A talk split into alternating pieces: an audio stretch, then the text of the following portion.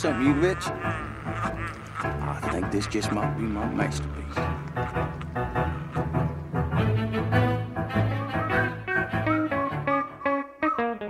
Something, spoiler man? I think this just might be Quentin Tarantino's masterpiece. This is spoilers. Hello, everyone. I do think that last scene in the movie is basically Quentin talking to himself. But let's jump into Spoilers Podcast. You're here to hear us talk about the movie. A way to jump right into the movie, I think, today is to just make this so the opening question is about the movie. So, Pappy, you're going to go first. And let's say you were signed on as an editor for Inglourious Basterds, right? Mm-hmm. What scene would you shorten or lengthen? Tough question. This is Pappy recording from Louisville, Colorado tonight. The scene I would shorten or lengthen? I guess I would go with there's a character named Sergeant Hugo Stieglitz. Uh, I would like to see his full on backstory a little bit. I think it might be to the detriment of the film, but regardless, I would like to see like there's like one little scene where he's getting uh, tortured when they're in the uh, tavern. I just want to know a little bit more about him. He seems like a really interesting character. Yeah, Till Schweiger, I love him. He's a good actor. I really want to get to our special guest quick here. And Pappy, you invited him on, so I'll let you do the introducing here if you don't mind. But it's Jesse from the F- Junk Filter podcast. Hi guys. I slid into your uh, DM. Well, it's funny because I you're one of my favorite people on film Twitter. You have some of the funniest tweets around. I started listening to your podcast from that. Uh, I actually went to your page twice to invite you on spoilers, but your DMs weren't open. And then you tweeted out, uh, "Someone invite me on your podcast," and so I jumped on that right away. So I hope I wasn't too too intrusive, but we're all very happy to have you here today. Thank you so much for having me, guys. Uh, yeah, no, it, it was Kismet.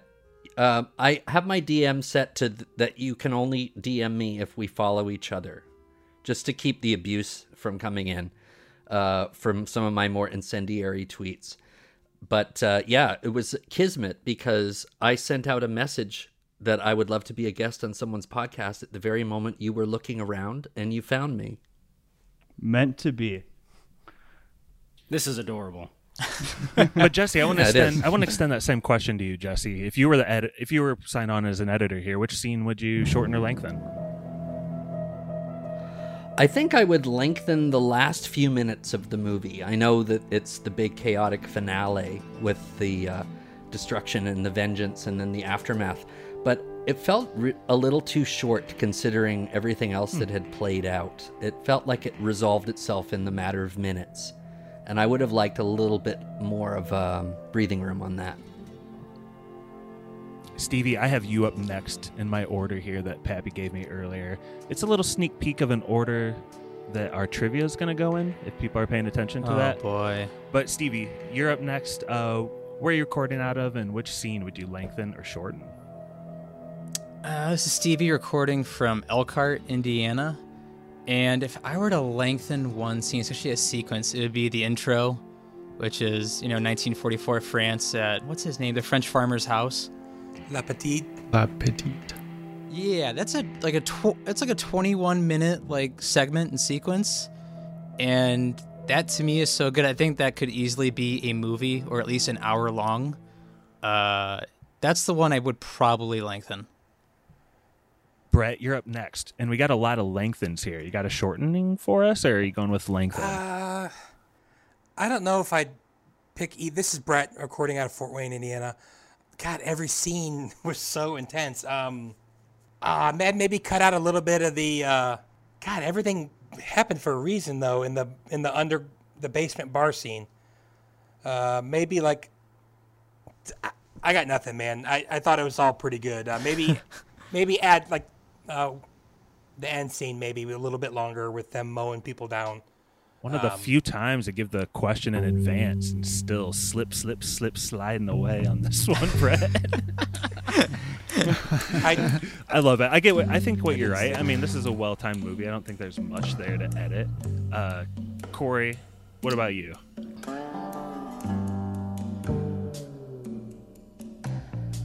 Hi, this is Korey, Kylo Ren memes. I gotta go with lengthen, okay? So, there's a quick thing that happens in this movie, and it's near the end, very famously. Um, Hitler gets blown away with a submachine gun. And one of the uh, cuts to him getting blown away is like this dummy with like this rubber skin just getting shredded. I say just hang on that for like a few more seconds. Yeah. Like it's pretty like it's pretty gross out and insane, but like you kind of want to see it, you know, like in the context of this movie. Uh, but one other actually, I'm gonna I'm gonna do the Brett. I got and one other, the Bear Jew. I wanted to see more of him specifically wearing a bear costume, running up and punching random women in the face. What? Oh, like the Wicker Man? Yes, like the Wicker Man. Thank you, Jesse. Mikey, close us out here.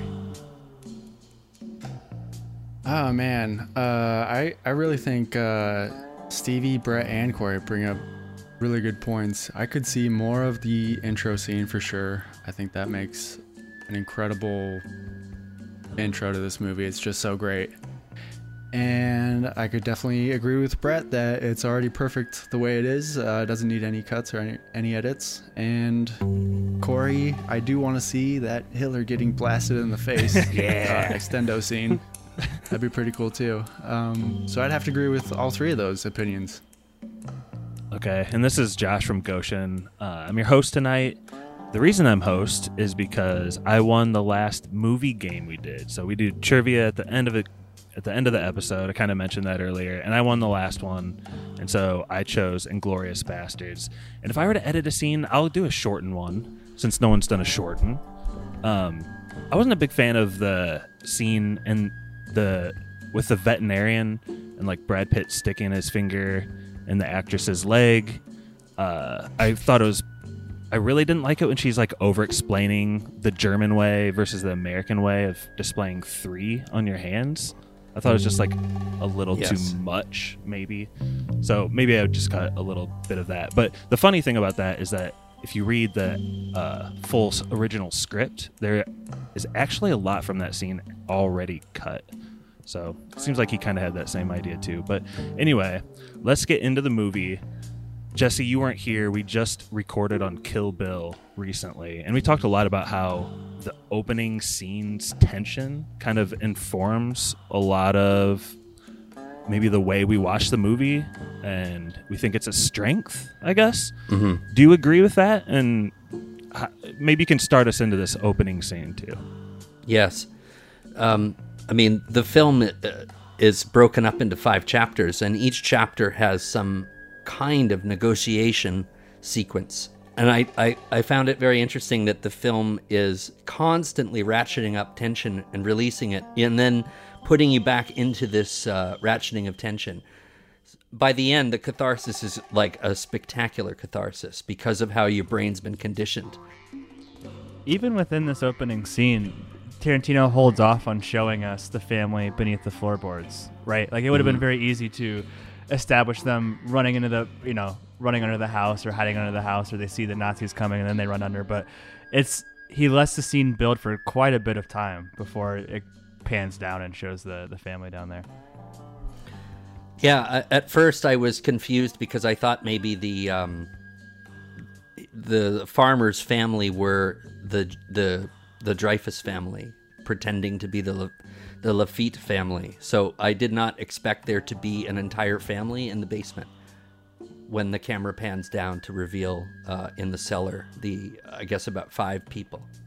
I think that information is like given at a really good time, right? Because it's already really tense. Just like getting like shaken down by like Nazis, I'm sure is like tense enough. Every time it happens in this movie, people are like really on edge and freaked out. But the fact that they're also harboring Jews is like, I don't know, it's just like the icing on the cake at the moment you Yeah. get that info. It's so much of this movie comes down to language and spoken word in the different languages. But I, I don't know this actor's name. It's Denis Ménochet. Is that how you would say it? his eyes do so much acting in this scene. He looks so tired of the constant stress, and I think it's one of the best physical performances of the whole movie. He just has this Yeah. look about him that's sad, but also, like I said, exhausted at the same time.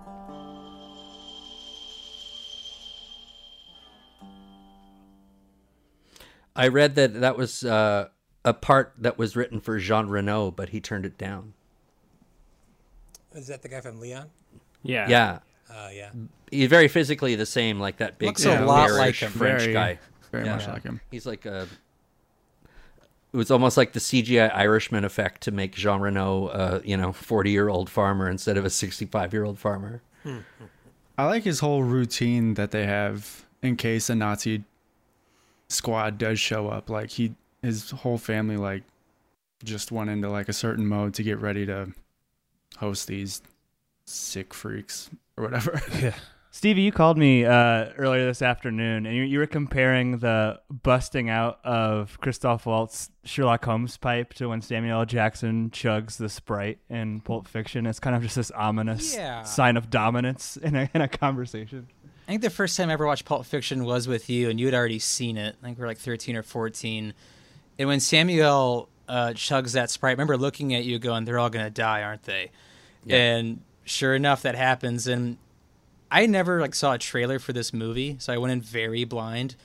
And when I was watching this, the moment you know he pulls that thing out, it's like, oh, that's that's Sprite. I mean, that's 1940 Sprite right there.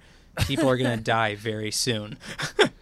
just to give you an idea, um, in the script, uh, in the opening scene, when he's in- interrogating this French farmer, it's the French farmer takes out a pipe and starts smoking it. And at some point, Landa says, "Hey, can I take out my pipe?"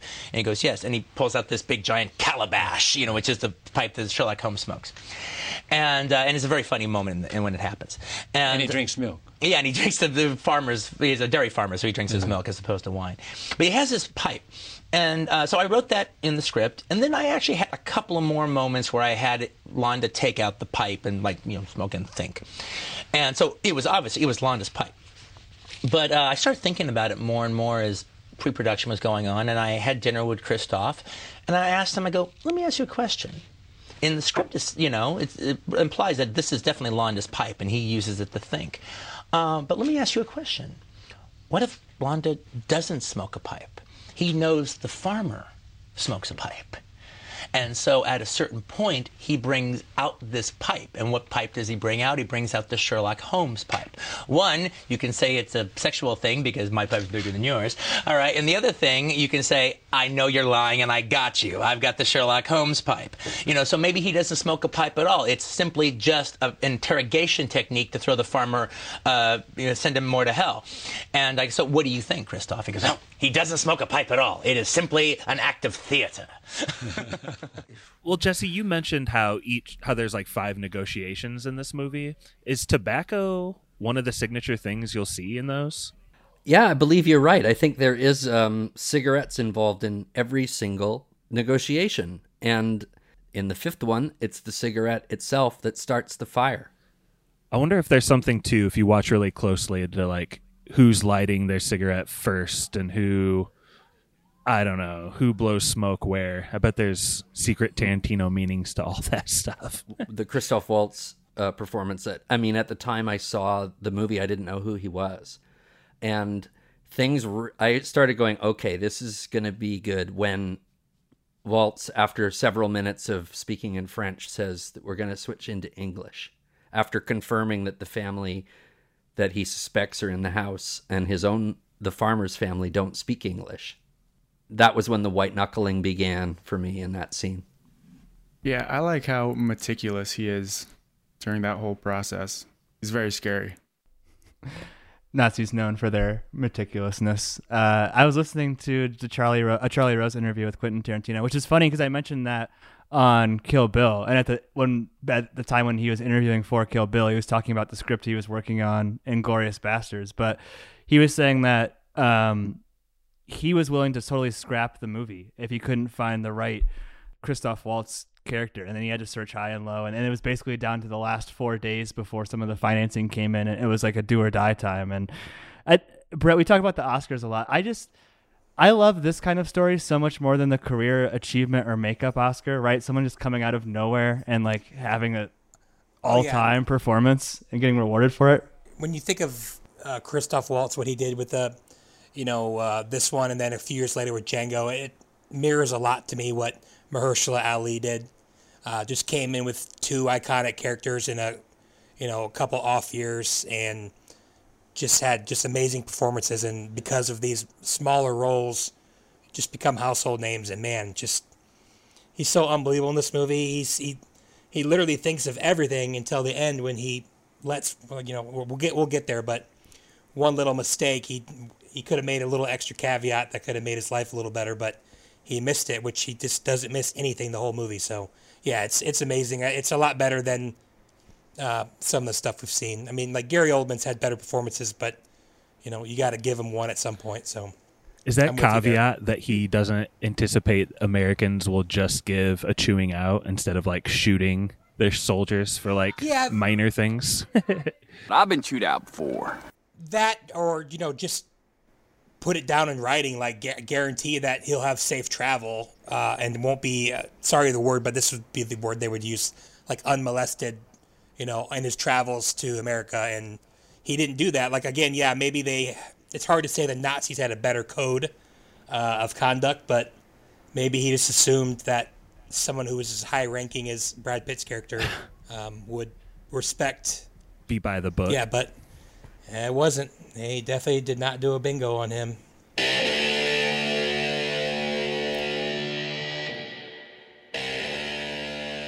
One thing I can say too about the Waltz character is I believe that at some point he even says that uh, he got into the Nazi party not for ideological reasons but for opportunistic reasons, right? Like he's a sociopath, and in Nazi Germany, a sociopath could do very well for themselves. Like they could move up the ranks, they could become a, in a position of power and issuing life and death uh, power. Um, so he's kind of like, um, you know, of all things that he reminded me of uh, when I was watching the movie was the Denzel character in Training Day. Yes. Just has has mapped everything out. If this goes wrong, then this comes, then this gameplay comes into effect. Or um, the way that um, Waltz very quickly uh, comes up with an exit strategy for the end of World War II. Like I don't know whether or not he's such a brilliant thinker that he came up with that on the spot when he realized that we're now in a situation where like Hitler could get blown up. It's like, you know what? I could get out of World War II unscathed if I help set it up, since it's going to happen. And even Like, it's- house in Nantucket from it. If he plays Yeah, but but the way that like in Training Day, Denzel has like mapped everything out three moves ahead, and suddenly any new obstacle comes up with a solution. And like Waltz in in Basterds, Denzel screws up at the end, but for almost the entire movie, he's in charge. He also kind of screws up at the beginning, though, too, right? Because he lets Shoshana escape, and I mean, he pretty much has her at point blank, and he has a, a whole little regimen with him or whatever. Like, is there a rationale that he lets her escape, and he just says "Au revoir, Shoshana," which kind of like rhymes slightly. It's one of my favorite parts of the movie, but like, why? Why? Stevie question, maybe. The only thing I can really think of besides for, you know, movie plot purposes His is reputation to let it. Well, no, Jesse's correct. He is a sociopath. In my opinion, you know, he revels in his na- nickname as the Jew Hunter. Part of me like wants to think that one of the reasons why he let her go is, yeah, that's a really far shot, but also, he's probably obsessed with the chase and the hunting himself. Yeah, that's what I was Mhm. thinking. I think Definitely. he's ve- very obsessive with that. And, you know, part of me just thinks, you know, till we meet again. And I, you know, we fast forward, you know, so many years, you know, from this point on after the massacre, he probably never stopped hunting from then on. So I think he's just obsessed with the chase. Do you guys think that he recognized her in the restaurant because he was making a lot of dairy references, and I've I don't think he recognized her, but yeah, he did make a lot of the cream. Yeah, it's you know that's a good point, but I never thought he recognized her. But I took that as Tarantino toying with us. I took that as this is his mo. This is what he does to people. Like he's done the milk thing to a lot of the, his victims. Could this have been the earliest seeds of Landa maybe planning his World War II end plan? Because if all of a sudden he has dirt on the cinema owner who's about to host a huge Mhm. Nazi party, maybe he can use that information in the future. Like she's not going anywhere, right? If he doesn't, if he pretends that he doesn't know her, she'll feel safer. I don't know. Before we get too far away from the beginning, I want to give a shout out to Léa Seydoux. I did not know who she was when I first saw the movie, but this time when I watched Basterds again for the first time in 11 years, I was like, hey, one of the daughters is Léa Seydoux. How did Tarantino know to put her in a movie? Because she became a pretty big, big enough star after that. The Bond movies, right? Yeah. And Blue is the Warmest Color, which won at Impossible. Cannes. That's uh, that's uh, interesting. I've seen scenes. Me too. I haven't seen the whole movie. Oh, it's funny you mentioned that though, Jesse, because a couple of weeks ago when we were planning this pod, Stevie texted me on the side and he was like, "I'm really worried about the Basterds pod getting out of control because it's such a huge, sprawling plot." So I was thinking like the first thing we could do after talking about the tense open is, Mikey, why don't you just run us through the Romeo and Juliet story of this movie? Like, who are the main romantic? Question mark. what is that whole plot about? Uh, yeah. So it's kind of a one-sided romantic uh, situation we have here. Uh, Daniel Bruhl plays. I I don't know his rank, but his name is Frederick Zoller. Brett, do you remember his rank? Brett's boy. He's a baron. Low Private. private. Yeah. He's Oh, like really? a private. Oh, okay. Um, but yeah, he has a bunch of medals now or something. He's like a hero, a national hero, because he killed a bunch of men in a town square or something. He's But- the Chris Kyle of Nazi Germany. Oh my. Yeah, with a plastic baby in the in the bird's nest. He's sniping people, and he's like infatuated with Shoshana, and she's like putting up the marquee at her theater, and he's like super interested in the venue and trying to chat her up about like German directors and stuff like that. But she doesn't want any part of it because he's dressed in his Nazi garb, and she obviously has a grudge against the Nazis uh, because her family was murdered, and But he's a nice Uh, Nazi. Yeah, exactly. He's like, I may Yeah, be a Nazi, different. but I'm not so bad, you know. he's built different. I'm not like the others. I like the kid, Charlie Chaplin, right? He's not. I don't know. It's kind of on the fence though, right? Because I remember the first time seeing this, thinking that there might be hope for him to some extent, because hmm. like you see him have like moments of PTSD. He doesn't seem to necessarily always revel in the attention that he gets from killing all those people, but he's not quite chivalrous either. I mean, obviously being a Nazi aside, like she obviously has no doesn't want any part of him, and he's like, "What's your name?" And she has to like show him her papers. And you know, if there was any kind of like from romantic relationship or friendship, he wouldn't like insist on seeing her papers, right? So it's still that kind of weird power dynamic between them, which is like you know plays out at the end too. He's like, "I'm not the kind of guy you say no to." So he's I don't know. I he plays it so well because there's is a certain amount of sympathy I do garner for him, even knowing you know where his character goes. Isn't there a scene where he shoves her or lays hands on her in some way? I thought that was at the end. At the when end, like- yeah. That's towards the end. He kind of forces himself in that door. Um, that's not that cool, but I don't know. What do you think, Jesse? Do you want to like what? What's the end result of this one-sided romance, like Mikey put it? I thought that the Daniel Bruhl character was a paragon of sort of male entitlement. The way that uh, he was a nice guy uh, who was in the movies also and was very charming to Shoshana. But then all of a sudden, he, when she puts a wall up, he says, You don't talk to anyone like me like that or whatever. Like, you know, he, he has this, which is the kind of shit that Harvey Weinstein used to do to, to people. And in that, so I, that was, that hit differently because I didn't really make the connection of it in 2009. But now it feels like, uh, I don't know whether or not like Tarantino wrote that with Harvey Weinstein in mind, but it plays that way now. Well, with all that in mind, me. Pappy, do you like the end result of seemingly Shoshana shooting him to death and then him rolling over when she finally kind of shows sympathy f- Oh towards him? God. Brutal. I mean, do I like it? It's hard. I, it's hard that Shoshana doesn't get to see the fruits of her labor, right? Like she dies before she even gets to her scene comes up in the reel. So that's it's really disappointing in terms of like the aesthetics of it. I mean, I like it. I love the the red kind of explosion when he does shoot her. It looks really great in the slow motion, but it's hard, man. It's and it's sad too because you know, Shoshana has no reason to have any sympathy for any Nazi on the face of this earth, right? The Nazis killed her family.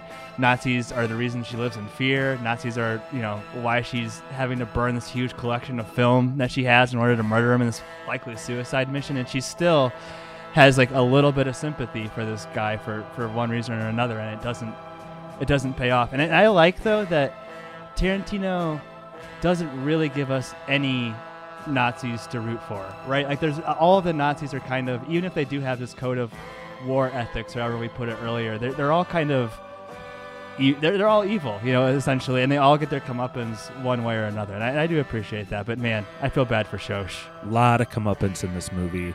Stevie, when's the last time you've seen this much slow motion though? When these fellers die in the projection room? Probably Snyder Cut. I was gonna say, Yes. it's gotta be. Every other scene in Snyder Cut. But I mean, Daniel Bruhl's character, uh, Private Zoller, seems very on the surface, but it almost makes sense for him to charge and bust open the door and kind of yell at Shoshana like that near the very end. Because you think about it, they kind of allude to it when this guy entered the military or was enlisted, either one. Very shy dude, couldn't talk that great, stumbled over his words, and you know he really became loved through killing people. You know, he was a nobody, and through his exploits of killing 160 some odd people, you know, he became a celebrity and loved overnight. You know, he's rubbing elbows with some of the most powerful people in Germany. And so, you know, eh, for him to get mad during that movie, it's almost like kind of a cry saying, like, you know, look what I've done, look what I've done. This is my worth. Why don't you love me like everybody else does? So that's how the character kind of came across to me. this part in Inglourious Basterds I thought was brilliant. The idea of the the Romeo and Juliet couple, the fucked up, uh, you know, the the Jew and the Nazi, and at, and you have to also think about it this way: that she kills him, but then he's mortally wounded and he kills her, but she kills him while he's on screen in a movie theater where he's going to be alive. I mean, as long as the movie's playing, he's alive. And then she dies and then she comes on the screen and announces her plan to just destroy the nazis. So they're both dead but they're alive in the movie. And the movie is where they're going to actually change the course of history. I was going to ask you this, Jesse, especially after listening to your Once Upon a Time in Hollywood episode on the Junk Filter podcast. Uh, does is this the is Quentin Tarantino the first person to really use the subversion of history as a plot point? Because Brett and I have talked quite a bit before in the past where, you know, we don't really take points, quote unquote, points off of movies if they don't if they aren't historically accurate. accurate. Yeah, we, we don't really hold them to that standard. But is this really sort of the first time where a movie's reveling in how not historically accurate it is? I mean, I'm sure it's happened before. There's an Alex Cox movie actually called Walker, which was made in 1987 with Ed Harris as William Walker, who was like the first quote unquote governor of Nicaragua when it was a U.S. protectorate. All throughout the movie, it, it keeps introducing anachronisms that are deliberate anachronisms of, like about the 1980s like all of a sudden there are cars and people are on their cell phones and stuff like that even though the movie is firmly set in the 1800s um, and it's sort of like it plays around with history.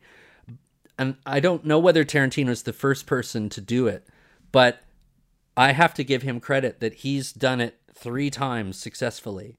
Like inglourious basterds i think was a movie that was ahead of its time in terms of what an audience could accept of what they're being shown. And by now we're used to that kind of like playing around with history. But in 2009 it seemed offensive and horrible and or people saying that it was not right for the Jews to be portrayed as violent savage killers even though their targets were even worse in real life and did it did it to them.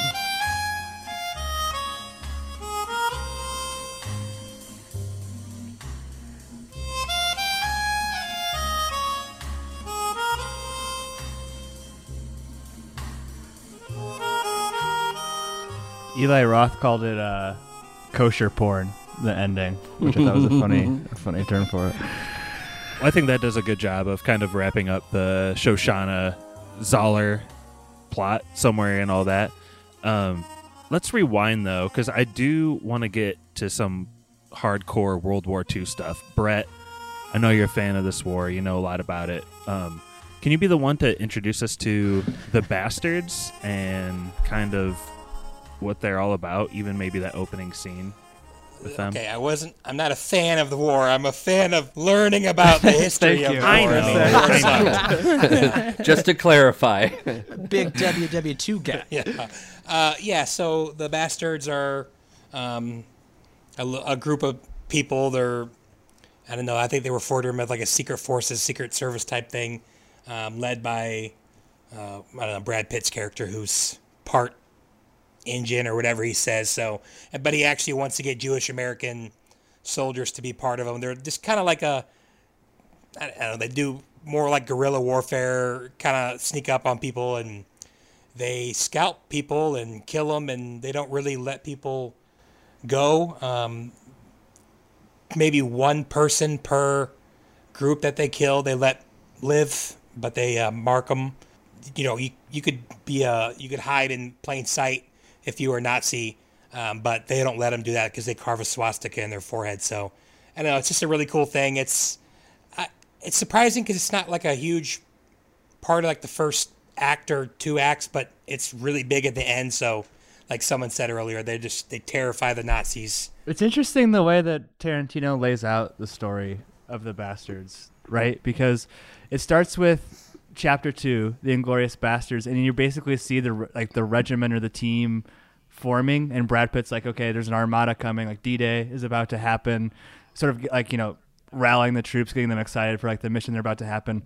We never actually see the Basterds being badasses in person, right? It's instead it's like the second hand. Well, it's a second hand flashback, right? It's told by the guy who's in Hitler's office. So it's like mm-hmm. it goes Yes. from their intro to the an aftermath, or right? Or like they've already sort of come to prominence in in Europe at this point. this is the Inglourious Basterds themselves. This group of American soldiers is like probably the biggest reason why I chose the movie. I I want to get into more of some of these like characters because I think there's, I mean, B.J. Novak, of The Office, is one of these dudes. Like, You know, I really wish that Tarantino had gotten his first choice to play the bear Jew, who was Adam Sandler. I'm the bear Jew. Skippity doo. That would be terrifying coming out of the tunnel. He would have fucking owned. Can you imagine Adam Sandler? Yeah, coming out of the tunnel in an undershirt and just braining a guy. Just oh. jacked. Incredibly baggy shorts. Hawaiian shirt. you guys were talking about Christoph Waltz's character and describing him as a sociopath. What does that make Lieutenant Aldo Raine? Because he's a pretty sick fuck too, but he is on the heroic side, right? He's killing Nazis. He's a sadist for sure. nah, he's cool. He's our sociopath. yeah, he's a good guy. it takes a sociopath to beat a sociopath, you know. Um, you know what's funny about Aldo Raine? Uh, I love the naming of a lot of these characters in the movie too. Um, Aldo Raine is sort of a pun on Aldo Ray, the actor who was in a lot of World War II movies, and it's also an allusion to Major Charles Rane from Rolling Thunder.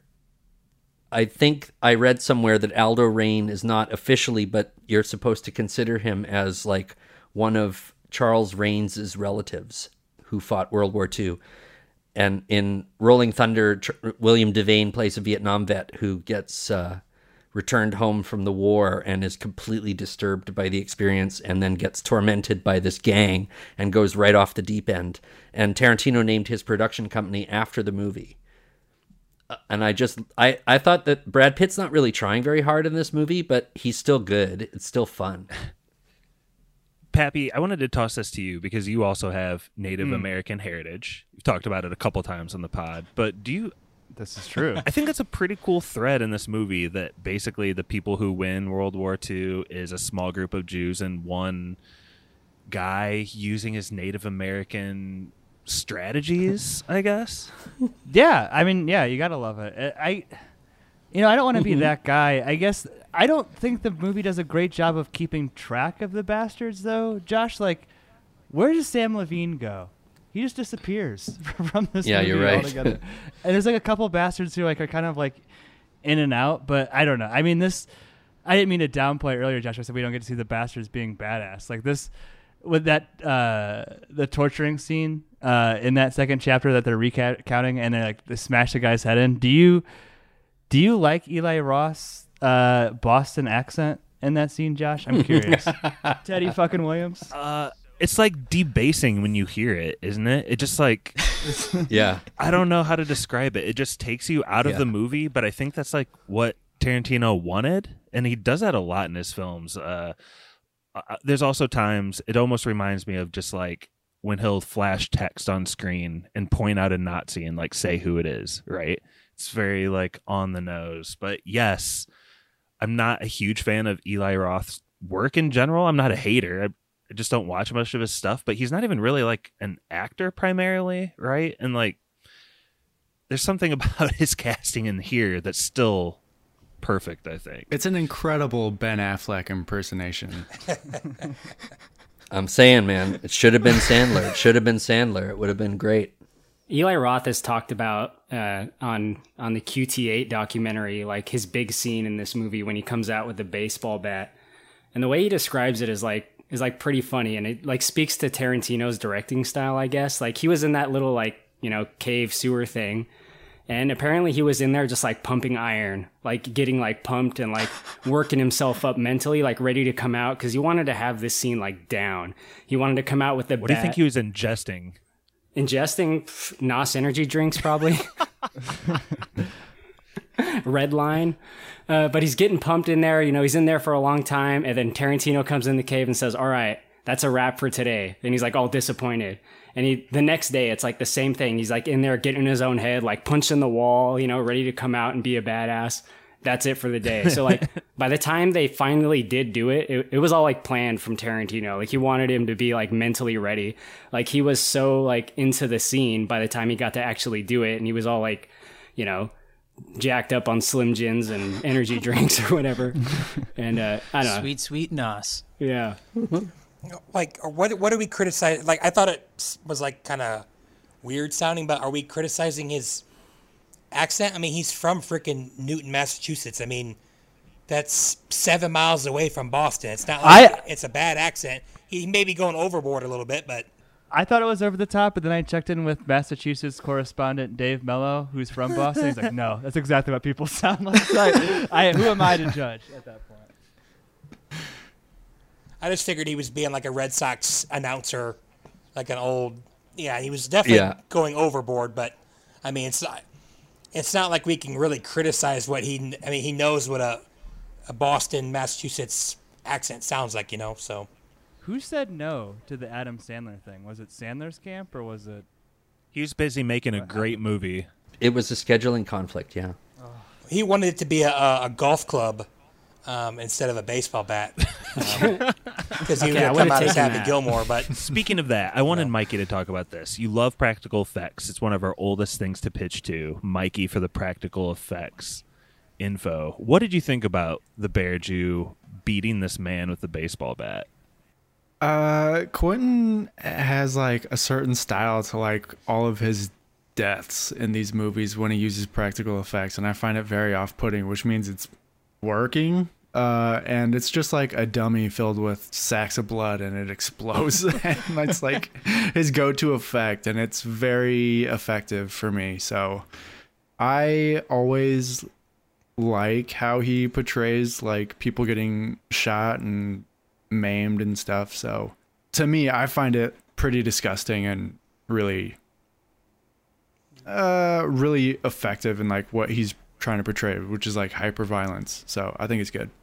You didn't like when all the nuts were getting blown off later? Uh, I mean that's obviously tough to watch, but it's like the more horrifying thing is like when he gets stabbed through the back of the skull like five seconds later. So it's like I don't know. He he does violence in a in his own way, and it's always very good. I thought the baseball bat one was like the most realistic uh, death scene to me, and it it's definitely hard to watch.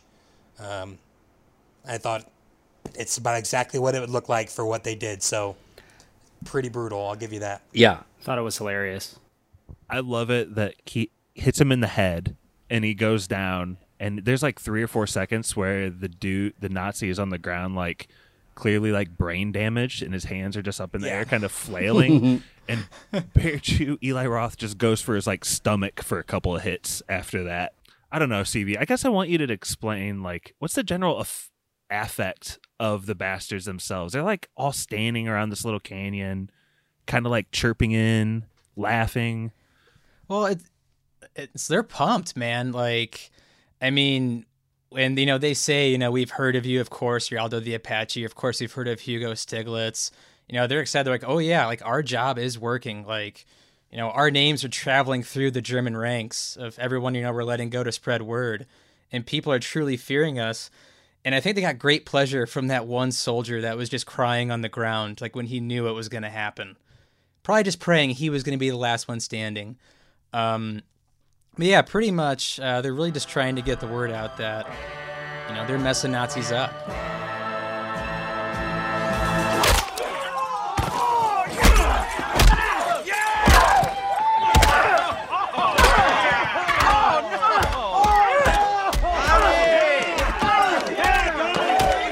Now I'd be shitting my pants if I was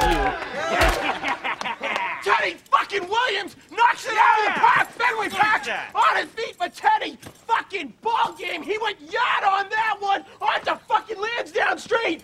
You. Damn it, Hirschberg. They're giving back what the Nazis have been giving out. You know, it's like they're gonna scare the shit out of them. It's so funny that that officer or commander or whatever that gets beaten to death with the bat, like they make it seem mm-hmm. so dramatic and he's so honorable as he's sitting there waiting to die when like he's got to know like immediately afterward those two guys are like shitting their pants and they're going to give up all that information in order to save themselves. He just kind of dies for nothing. And Hitler hears about all this and he's like pissed. And wasn't this during like the height of the like the Hitler reacts to meme? Yeah. I just I, I can't believe Stevie had never seen the trailer because I saw a thousand times Hitler goes nine nine nine nine and it was cut right next to Brad Pitt going oh yes yes yes yes. And like I saw that a thousand million times like before movies and DVDs and stuff. the cartoonish violence in that in that sequence because like it's very graphic and and hard to watch at sometimes and it's also laughably funny at sometimes too. Like it's like um, very obviously a dummy that they're like desecrating but this is the major point of the movie which is like this movie is uh, an assault on the nazis and one of the most effective ways to make fun of a fascist is to laugh at them so the violence in the movie is cartoonish and funny, and the fact that it looks cheap is part of the joke because this film has no respect for them. Do you like that part where Goebbels starts crying after Hitler tells him it's his best film yet?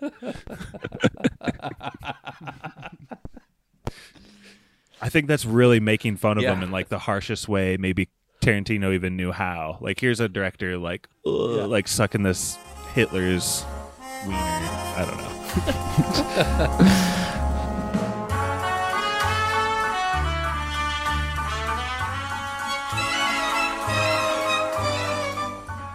Speaking of amazing cinema, we do a last we do a lot of Fast and Furious movies, and that's just some serious film right there. Ky- This is high Kylo, Awesome. whenever we do those, we always toss you to you for like the history and like maybe the heist details. So I'm wondering, can you take us into this Austin Powers Michael Fassbender plot? Uh, how how are, what is Operation Kino? All right, Magneto and Goldmember are in a room yucking it up. They're so ridiculously British that it's like it's funny. Like it's the exposition of their plan to like uh, go meet up with the Basterds and infiltrate, go behind enemy lines and all that. It, it's funny to me, and not because they necessarily say things are funny, but their Britishness is funny. Are you guys feeling that too? Oh yeah. Who's the Oh, third guy? sure. Guy? Bang. Winston It's Churchill. supposed to be Churchill. That's just supposed to be That's actually favorite part of the Churchill in there. Oh my god. Okay. Just chomping on a cigar in the back, not saying anything. He's like, "Well, how are Yeah. they doing?" now I get it. That's supposed to be Rod Taylor. He's from the Yeah. Birds or something. Yeah, Rod. Taylor was the was Churchill. That was his last film. He died shortly thereafter. But I read that Tarantino was they were pushing Albert Finney on him, but he actually was uh, tied to Rod Taylor because of some weird movie Rod Taylor made a long time ago that Tarantino's a nut over. You know, the way that you know he has that idiosyncratic casting. Um, he just was like, "Oh, I want Rod Taylor." like you turned down Albert Finney. Jesus. Uh, well, yeah, keep anyway, going, to get Kylo, back to what I was saying.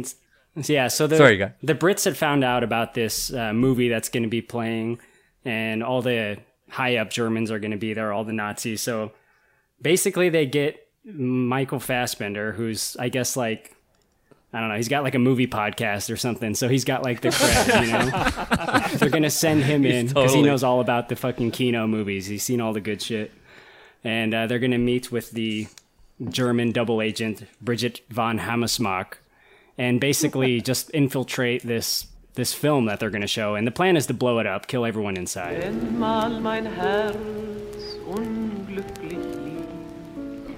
Mike Myers, two movie club. This and Bohemian Rhapsody. That's it.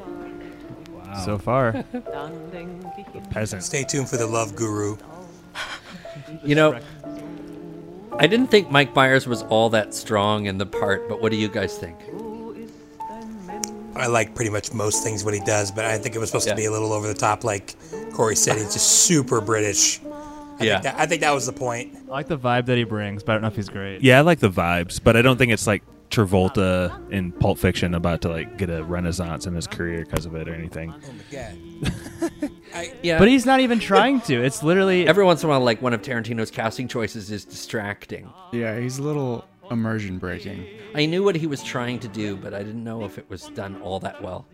I was into it. I mean, that seems pure exposition, and I think Yeah, for sure. just adding something that kind of like catches your interest outside of just like what they're saying is cool to me. Like seeing Michael Myers, like like I said, not Michael Myers, that's a different guy. Mike Myers, yuck it up. I just I'm into it. Korey, did you like when he said no one will bang their head to Bohemian Rhapsody? That was the best part of the movie. Oh, that's so fucking cringe, dude. his career is so strange. It's uh, like literally the past decade has just been past decade plus Inglourious Basterds, Shrek sequels, and Bohemian Rhapsody with some Saturday Night Live appearances sprinkled in there. It's strange. Maybe he's just enjoying life now. I hope he is. Academy Award winning Bohemian Rhapsody and Indeed. uh, Quentin Tarantino's Inglourious Basterds, Pappy. Put some respect on his name. What's That's a better true. edited film? Academy Award winning Bohemian Rhapsody for editing or Inglourious Basterds edited by the legendary Sally Menke? This was her last movie. Hi, Sally. She's dead. This was the last movie. She's she's passed away. Pap, I do want you to continue the stream on. This whole thing with Mike Myers leads to fighting in a basement.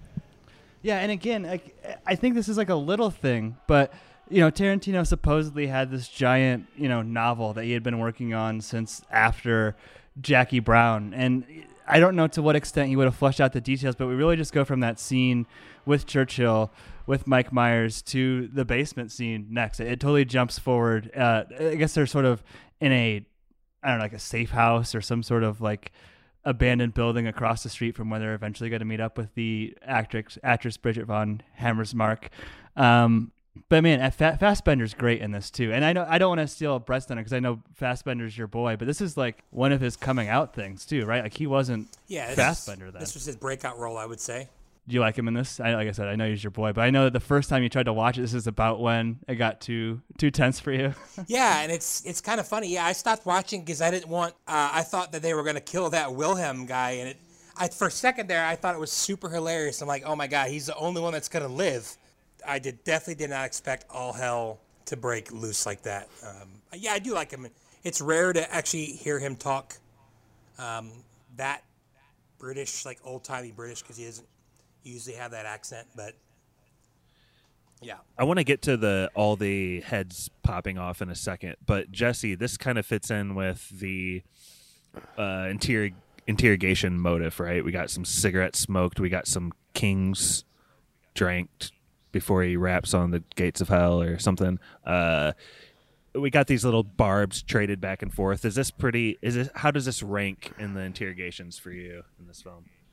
This is a this is a really great one. My favorite interrogation in the movie, though, like the one where I was actually like nerve wracked, was the third one, the strudel one. Yeah, we kind of skipped over that. No, I just wanted to jump ahead to say that like that's the only one that doesn't end in death, and that is the one where my nerves were on were jangling throughout because I didn't know at this point I was kind of expecting that the movie would do anything, so Yeah. I didn't know what was going to happen, and um, it's such a great moment when it doesn't happen. It's actually quite uh, it's like the only breath you're allowed to take in the movie, and the fourth scene though is brilliant the way that it just stretches out. It's like how long is that scene? 20 minutes or something in the basement Yeah, like how long do they have their At least. pistols pointed at each other's wieners? It's a while. Seems like a long time hmm. too. It's tension. and like and all this like padding too like Oh, yeah. explaining the rules of the game as well you know like there's just so much information so much tension too. And I have to admit that like one of the things that I liked about the explanation in the scene with the veterinarian's office was because I did not know what gave them away. It like the movie says it was a hand gesture, but I I figured Yeah. that the guy was figuring it out and then but I didn't understand what exactly triggered him to realize that these guys were the the bad guys as far as they're concerned. Uh, that was a detail that I didn't quite catch, and that dialogue helped me understand it. That that was Josh's gripe. Josh, explain. Did you know that about German culture? How they reference No, the number three on their hand? Well, now everyone knows. Yeah, I guess maybe the first time I watched this, you're right. That's a fair criticism of my criticism, but I still I still feel like that could have been done displayed on screen maybe a slightly different way.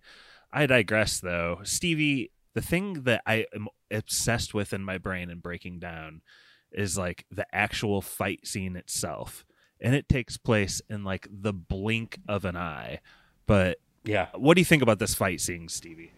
Well, I love it because Quentin does a great job of prepping you for it, especially during Lieutenant Aldo Raine's, you know, introduction and speech in the beginning. You know, he says he's going to get a debit of 100 scalps, and the camera zooms in on him real strong when he goes, or you will die trying. And it kind of clicked to me the first time I watched this that people are going to die really quickly or soon, you know, when they go into this basement because nothing can ever go right. Ever. And I'm with Jesse. When I first watched this, I had no clue what gave them away. And, you know, the kind of fun that Quentin has playing with his audiences about rewatching a movie is right when you, you know, enter in the bar, the first thing the camera really shows is the bartender pouring three shots of whiskey. I Mm. think that's a little fun, like, little fun tidbit for things to come. But I think the real kind of part where you know, like, hell, hell is about to break loose is when Michael Fassbender pretty much says, I hope you don't care if I go out speaking the kings. Like, I know I'm going to die. He's going to die. They're going to die. And it's rapid. It probably takes, you know, a grand total of 15 seconds, and nearly everyone is dead. It's Reservoir Dogs ending like on crack, right? for sure. Yes. I don't know how many times you guys rewatched this scene over the years or even today while prepping for this pod, but could we try as a group to kind of like break down the ordering of events in here? Because it is tough. Now, about this pickle we find ourselves in. It would appear there's only one thing left for you to do. And what would that be? Stiglitz. Say auf Wiedersehen into your Nazi boss.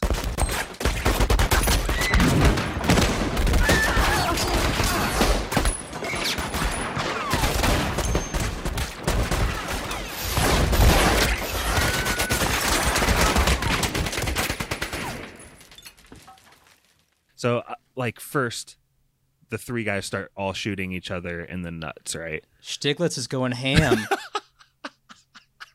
What does he say, Stevie? He says something about your Nazi balls or something.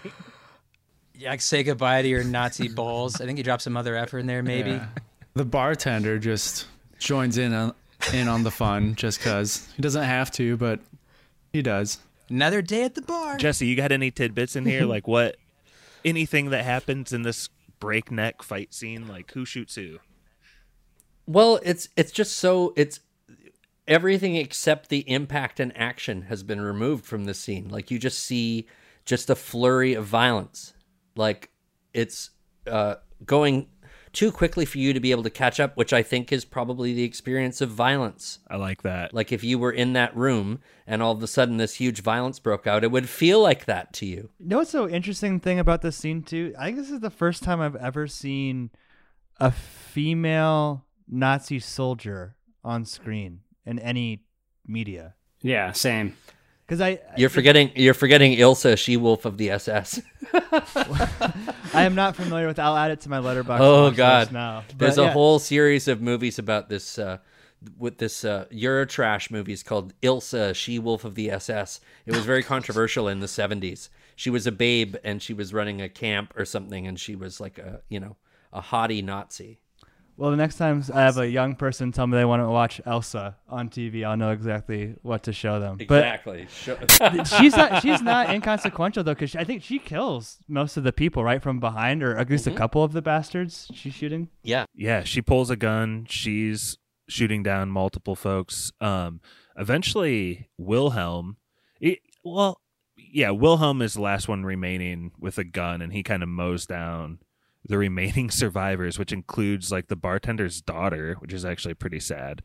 But So horrible. I think that like I like this idea of like these German soldiers out having a drink, seemingly with a lot of humanity, very relatable, and like they're thrust into this time period where they're also like human killing warriors and their instincts even this drunk wilhelm is like stupidly drunk talking back to his superiors and you know lingering too long and just being a general like dumbass but when like violence hits even though it's like too fast for my eyes wilhelm is still like just mowing people down it's kind of impressive i like that part of this movie It was very surprising. I, I, I thought that the introduction of the Fassbender character was because he's going to be in the rest of the movie, Same. and then suddenly he's gone. mm-hmm. He has like less than thirty minutes of like time that he's in the movie, and you know substantially less that he's on screen. Probably only like five or six minutes of being on screen. I love seeing him though. For the short amount of time we get him, I love Fassbender. I think the the big moment is when that Wilhelm dude is like drunkenly trying to like talk to them at their table and like talk to the celebrity Bridget von Hammersmark. Yeah, she's too nice. And Yeah. uh, he just like basically says like get the fuck out of here in a very Nazi like you know professional military way. I love that moment. I also love the moment too where they're playing uh, the game as the officers, and Tarantino not so subtly points out how fucking racist like the original King Kong Yeah. reads too, Yeah. where it's like it can only be one of two things. Yeah. That was obviously some editorializing in his dialogue, right? Like he wanted to work in that theory into a screenplay. and we know he does that from time to time I was thinking about that. That would have been like a huge movie at the time, right? Like, I mean, it, it's a huge movie now, but like th- that was like one of the biggest movies of the 30s, right? So like around that time, it would have really been in like the public like consciousness. And I was going to try to make a version of that game with the cars on the head for trivia at the end of the episode, but I couldn't really figure out a way to do that through Skype. Sorry. We'd have to turn video on for that. And this scene also, uh, what's so great about it is that Tarantino has a real understanding of how much more Europeans know than Americans and Canadians. Like there's stuff that like we would watch and not understand. Like the the three fingers, the German style of ordering drinks or whatever. But there's a whole other part of the world in Germany and in England where during that scene they would all gasp because he gets just gave himself away. Like people who understand social graces over there would totally understand it. it's so interesting how sometimes a, a big mainstream movie can be understood in one part of the world and not quite understood in another. There is Yeah. a great detail though that Diane Kruger, who plays Bridget von Hammersmark, like you can see it in her face the second Fassbender gives him away. Her total, her demeanor totally changes. The way she, she, her eye line totally changes. She's like starts looking down. Is clearly very nervous. That's it's a great subtle thing that you catch on a on a rewatch when you realize what's what's just been what's just happened there. Yeah, but I did not get it the first time I saw it. I did not get it. There's so many times in this movie where I'm thinking, does this character consider maybe just standing up and walking out of this room right this very instant? Like, is that a possibility?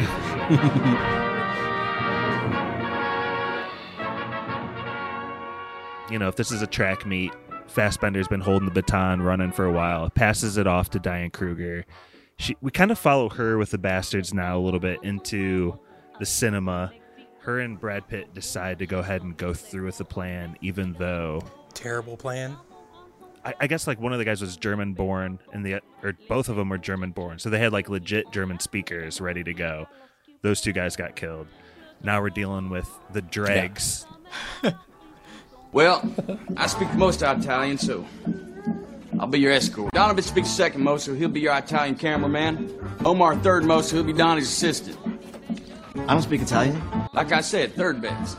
Just keep your fucking mouth shut. Buongiorno. Yeah. But the other joke is that he pronounces his name better than the other guys, even though he doesn't speak Italian. Because Waltz only asks him like one other time to repeat it. yeah, and he says bravo, like you're doing better than these guys. It's a very meta moment, I feel like. We're back to the movie theater. We've kind of been here already in this podcast in the projector room, but can you give us like a really bird's eye perspective on what happens here with the basterds and this theater full of Nazis?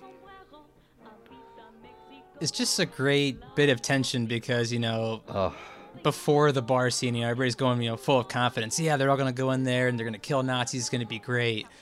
And I think Tarantino does a fantastic job of melding two movies, which are The Dirty Dozen and um, the 1978 Inglorious Bastards, which is Mhm. nothing like this movie. Um, but very similar outcomes between the two movies. And I think it's great that, you know, we get introduced to Hans Landa in the first scene, then we hit the basterds, and we're on a collision course for these two people, you know, to finally meet. And it's just a fun game that Landa's playing with them of like, I know who you are, and I'm going to drag this out as much as possible. Brett, you characterized it as a dumb plan, which is funny because that's literally exactly what Quentin Tarantino was saying too. That like this is such a stupid plan. I don't. I feel like they're they're shooting their shot though, right? Like they're trying to end World War II. I mean, they're doing the best with what they have. There's also a bigger cosmic joke too, because like there's two actual plans to kill Hitler all happening at the same time that neither of the others know. Yeah, but one's a good plan. It's like a, a goal and an assist. Like we said, Brett, third best. Is it Brett, the original plan includes having Stiglitz go in there. That's not necessarily like the best. No, I couldn't No. believe they had Stiglitz in the bar. I mean, he was in the newspaper. yeah. I know. He killed like 13. Front page of the German propaganda newspaper, and he's there.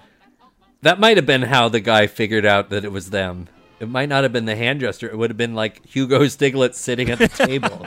I see him, his face. Finally turned pro. And he literally is sitting at the same table as the guy who tortured him. You're right. Oh my god. Who is the third guy? So Eli Roth, Brad Pitt, and Bridget Van Hammersmark. And who, It's Italian Culkin, brother. Yeah. He looks so much like a Culkin to me. Like an Italian Jewish version. Italian Culkin. I like that. he looks like the guy from that show you watch, Stevie. Succession. Yeah, I'm- Roman. Mhm. Rory. Omar Doom. Yeah, Omar Doom. Yep.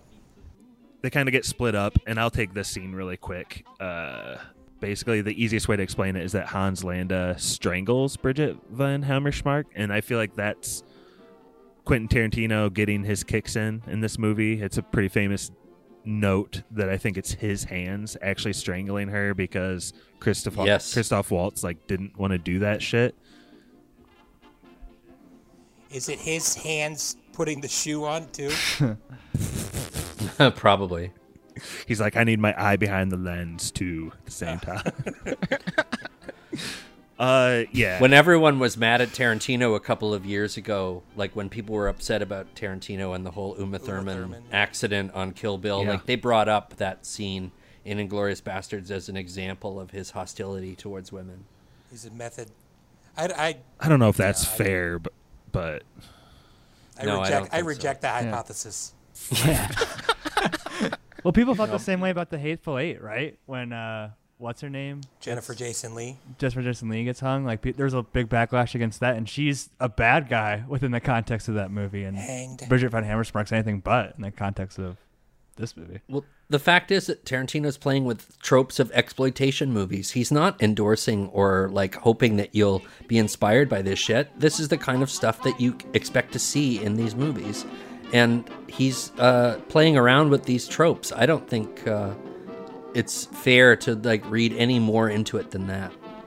I mean, you're describing Twitter, in my opinion. So, I mean, that's what people complain about.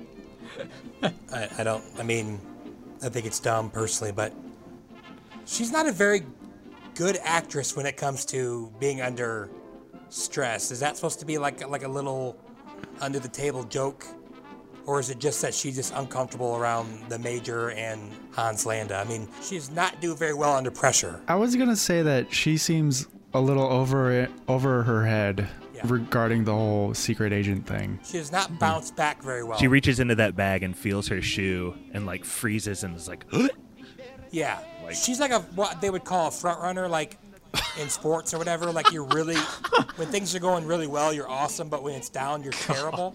Like she's really good with the drunk people when she's comfortable, but when the Gestapo, the Geppetto mayor, major come in, and uh, Hans Landa, like, like yeah, whoever brought up the shoe thing, like she just does not have a very good poker face. that's just a long-winded No. way of saying that she's arrogant. We get it. What were we gonna say, Jesse? Oh my god. And it's also, I mean, it's just another example of the sadism of the Waltz's character. Like when he knows that he's got somebody in their crosshairs, he'll drag it out. He'll make them sweat. And he does that every time. And that's what's so effective about the strudel scene is because you think he's onto her, but you, then you realize that that's just the shit he does to everyone. And In this movie, we're hmm. only seeing the successful examples. He is definitely sadistic, though. Brett, sorry about that. You're my buddy. I, I want to toss to you. I feel like this is an honor. Tell tell me about this fire in the theater and how just great and cathartic it is. This end scene, like, just give us the best details. Uh, okay, so I was a little confused about what their plan was, uh, Shosanna and her boyfriend guy, whatever. But um, like, was she gonna go down with the thing, or was she gonna get out? Sorry, I'm, I'm asking a question before I get into it. So projector Was she planning on wise, dying? I think she was thinking there would be a way out the back, but I think, like Pappy said earlier, I think it was him. She knew it was also pretty suicidal going through with this. But no, I'm talking more about like Eli Roth and whatever his name is, his secondary buddy. Yeah, so uh, he just gets up. Uh, they show that they have the dynamite strapped to their legs, and either I don't know why Eli Roth got up. Maybe just was really uncomfortable and he hadn't seen Brad Pitt or whatever. Um, but then he goes up and sees. Um, this is almost like this is kind of like Looney Tunes ish to me. Like he goes up and he just smirks like he gets a big old grin. Like he's he's got the next three steps planned out and he's pumped about it. And as you find out later, they know that the only hard part is going to be the very, very beginning, um, which is where the odds are stacked against them. They have these like single shot little handguns that, I mean, if that, if they can't do that part, then the rest of it's done and they're going to be dead. But so then he goes and I don't know, I thought it was pretty funny. Uh, gets the other guy who's hard to get a hold of. I don't know if it's because he's like into the movie or whatever. I don't know if that's just a little throwaway Mhm. joke or not. But then he's, you know, he's saying scusi, scusi, which is like the funniest Italian word. Um, Pardon, pardon. Scusi, scusi. We've seen Euro Trip. Euro trip, yeah, Miscusi. Yeah. Um, so yeah, then he gets him up there, and then they're both just like super geeked out about what's gonna happen, and they were. Did they change into server outfits, or did they already kind of had that on? They just got some drinks. They changed. Did they? Okay. And they have these little one-shot guns, which I've actually never seen before, and they like kind of strap them on the hand, which is pretty cool. And the plan is, I'm gonna go up and shoot this guy. And what does he say? You have 30 feet to cover, uh, in about I don't know two seconds, and it goes off. And the best part about all this is, all these gunshots that are going off in real life. Nobody can hear it because everyone's got like this huge boner for this movie, um, which is Yes. Which, if you think about it, I know we're all movie guys. You had to think about how terrible of a movie that had to have been, right? It's literally just him shooting people over and over again. I mean, I know. it's which I think is funny, just because Goebbels is like, oh my god, this is, Hitler loves it. I'm the I'm the best. I'm, you know, whatever. But Dude, it's it's a moving picture. They're probably just amazed at seeing That's true. anything on That's a screen. true. Back then, it was amazing. Jesse was talking Uh, about this talking. earlier, but making fun of Nazis. I think one of the best jokes there is it, QT shows Hitler's face like close up, laughing, just chuckling, and it's Oh, like yeah, like a little kid. It's the Wilhelm scream he's laughing at, and it's like the cheesiest oh. B movie Yeah. shite. Stevie, how much would you hate it if Hitler was like eating popcorn, and it was like Lil Kev? Stevie can't stand like people eating in slow mo or whatever. Ah. Oh, It it just like zooms in on his mouth, and all you can see is teeth and like kernels in the back of his You're like, tongue. I didn't The think I could hate, nightmare. I didn't think I could hate Hitler anymore, but now I do. Like Denethor. That would have struck a nerve with me. Yeah, the way Denethor eats tomatoes, it's terrifying. He's got a little kernel in his mustache, chilling. It's Saving funny because wedding. Hitler's like laughing at like the violence the way Yeah. I'm laughing at Tarantino's violence. Yeah, for sure. Well, it's you know this is the cartoon of this movie. Uh, like Hitler cackling away in his seat is the kind of shit that you'd see in like World War II sort of anti-Hitler propaganda sure. movies, like a cartoony version. And importantly, when those guys are moving through the seats to get out of the aisle, they're like, "Pardon me, excuse me, excuse me," like Bugs Bunny in that cartoon where Bugs Bunny's in the movie theater.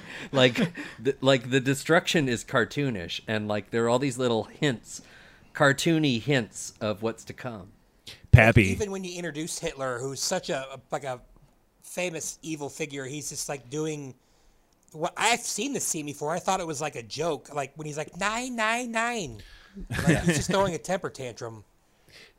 Pappy. Sorry, Josh. No, it's cool. I love that. Um, you talked about Paul Thomas Anderson when we did Boogie Nights. Quentin Tarantino's like dig on that movie was that the movie within the movie wasn't as good as it should be. How do you rate Quentin's movie within a movie here?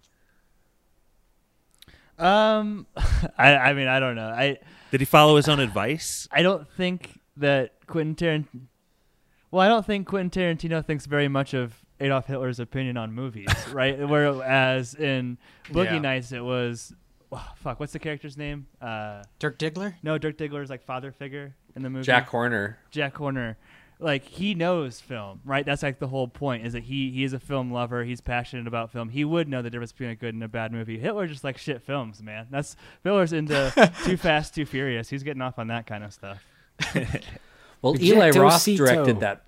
Eli Roth directed the footage for the film within a film. it's not actually Tarantino. Huh. And uh, they so Eli Roth and his brother, I think, put together enough footage for about five minutes of just a sniper shooting away at uh, his targets. Um, so it does have a slightly different imprimatur, but I also thought it was very funny because th- it is like um, watching YouTube videos of like accidents or something like that. Like it was this really crass portrayal of like German culture that they're all uh, gathered together to watch this movie of a guy just killing people, and that's all that's happening. It's probably Eli Roth's best film. but it's it's as good as it has to be. You know, it's just this piece of shit propaganda movie that uh, is just. Un, you know, it, it, it's just crass. It's just so funny that this is a high culture moment for Germany during the war. You know something, Kylo? I think this just might be Eli Roth's masterpiece. Yeah. I mean, it's up there with Cabin Fever. I really do love though more than the film within the film. I, I like seeing the mechanics of how a projection booth would have worked in the 40s, right? Even like when she's like gluing the the film together and how she has to flip the switch when the X comes on and everything. Like I've you know I've never been a projectionist or anything, but I think it's fascinating to see sort of the the inner workings of of what's going on back there. Pappy, I don't know if you know this, but Quentin didn't go to film school. He went to films. Yeah, Right. I've heard. I think someone might have told Quentin like, "Hey, I don't know if you've ever heard this fun fact about nitrate film, but it's extremely flammable." And it, he got it in his head, and he built a whole movie around that one fact. You know what's funny is that Tarantino put the actress Melanie Laurent through her paces. Like she had to audition a few times for the movie, and once she got the movie, Tarantino put her to work apparently at the New Beverly uh, to learn projection.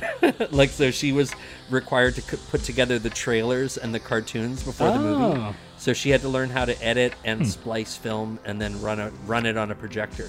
So maybe when I saw Ninja Turtles there, she was working the projection. Maybe. There's a good chance. it's just so funny. So, because she's pretty convincing working away, uh, you know, running the projector, like you don't question that she doesn't know how to do it. quick Melanie Laurent appreciation moment. She's great. Oh, yeah. this Oh, yeah. movie. It- like the, I, I'm surprised this movie hasn't been memed more because she has so many reactions to, to things, especially when her eyes get wide, that I think would be very gifable, very memeable. Her for that. apathy towards anything that uh, Daniel Bruhl says is like awesome. So Like, good. Yeah. So good. She reminded me a lot of Isabelle Huppert, except a younger version. Just like this insouciance that you get from like French women. Like she was, you know, a lot of uh, eyeball bulging, just kind of like, what did you say? Kind of like trying to, to maintain composure, but not impressed. You know, like that total French French attitude is great. Two movie club. Two movie for what else? Enemy. I don't remember what for. Uh, It's funny you use the word- She's having sex with him in. Uh, Ah. In uh, yeah, I, I don't know how I knew that, Ah. But uh, Brett's got it queued up. Brett has definitely not seen Enemy. Way too many spiders for Brett in that movie. But it's funny that you mentioned that she maintains her composure because I guess the original script, she was going to be this like badass, violent heroine where she was going to be like sniping Nazis and killing Nazis and sneaking up on Nazis and killing them. And then Qu- Tarantino does Kill Bill. He said, "Well, I basically gave all that violence to the bride, and now this character is much more like Jackie Brown, right? Where her her Mhm. superpower is being able to stay cool under pressure, like be able to manage the situation. That those sort of skills, which I think this film's much better for it, having having her in that lane. One other thing that I was thinking about in that fifth chapter was just another level of like I had so much respect for Christoph Waltz for being able to be such a convincing actor in three different languages, and then he starts talking in Italian too. yeah, he was like Superman. It's not really fair. I don't like thinking about that too much, actually. Thanks. Stevie, it wasn't until after I picked Inglourious Basterds that I found out this was your favorite Quentin Tarantino movie of all time, and CC. and that QT is probably your favorite director of all time. I would love you to do us the CC. honors of kind of taking us through this last fallout of the plot. We've already had our climax at the theater. So what's what are the last couple little scenes here to finish out the movie and why is this Quentin Tarant why is it or is it Quentin Quentin's masterpiece? Do you want me to finish the theater or go ahead straight to uh, Aldo? I think we know, Finish the I think theater. we all know that Hitler got his face just caved in and everything burned and like no one survived. By about 75 bullets, yeah. Can I can I ask one quick logic flaw question about this movie though? Yep. At the beginning, they say that they're going to speak in English because they don't want the family downstairs because they don't speak English to understand what they're talking about. But at the end of the movie, when she's, uh, you know, her movie gets spliced into the war movie and she tells them that they're all going to die, it's in English. So, how much time passed from the farm Four massacre? years. Only three or four years. I don't know whether or not she would have been able to master the English language in such a short time, or whether that's a fantasia that you know we we the audience hear it in English, but it actually was in German, I, or you know I'm just Maybe confused. she knew a little English because she's the only one that escaped. Maybe she started moving before everyone else. Maybe, but I would Maybe. I would toss it to the spoiler man. How much Spanish did you guys learn at Concord High School? Like for me, it was very little. That's four years. Like uh, yeah, what is uh, how do you calculate zero percent mastery of a language? I think it was to instill the fear in the Germans as the way the Germans instilled fear in her, you know, all those years ago. Because how many German soldiers speak English? So I think it's a True. fun little reversal of her being able to speak English to them, and not all of them know English, which would be terrifying to them. That they have no is clue what's brilliant. going on. Okay. Man, that's good, Stevie. maybe she kind of Yeah. knows That's really good, Steve. English from like the movies too. You know, That's yeah. Yeah. been working there for a while. that is if that's what he was up to, I'm even more impressed. That's brilliant. Okay, Stevie. it just works on that level and you know i enjoy seeing nazis get blown up especially like hitler and goebbels um, and i think you know i was bummed that uh, omar and eli didn't make it out but i think they kind of had the thought in their heads they were going down anyway uh, so that part kind of bummed me out but um, yeah theater blows up place is on fire everybody pretty much dies i imagine everyone in that theater died uh, did they ever show if Marcel made it out? He had to No, have. but I gotta think No. he did, right? I hope he I feel made like it he out. did. Um, but this is where the movie jumps to, you know, the great, the great discussion between Lieutenant Aldo Raine and uh, Colonel Hans Landa, and it goes far different because you're used to seeing both these men in power, especially like Aldo Raine and the Basterds, and pretty much all the Basterds are gone. You kind of have to think in your head, you know, how is Aldo gonna get the one up on Landa because he's such a despicable villain, and the way Quentin Tarantino went about it, I think, was pretty genius.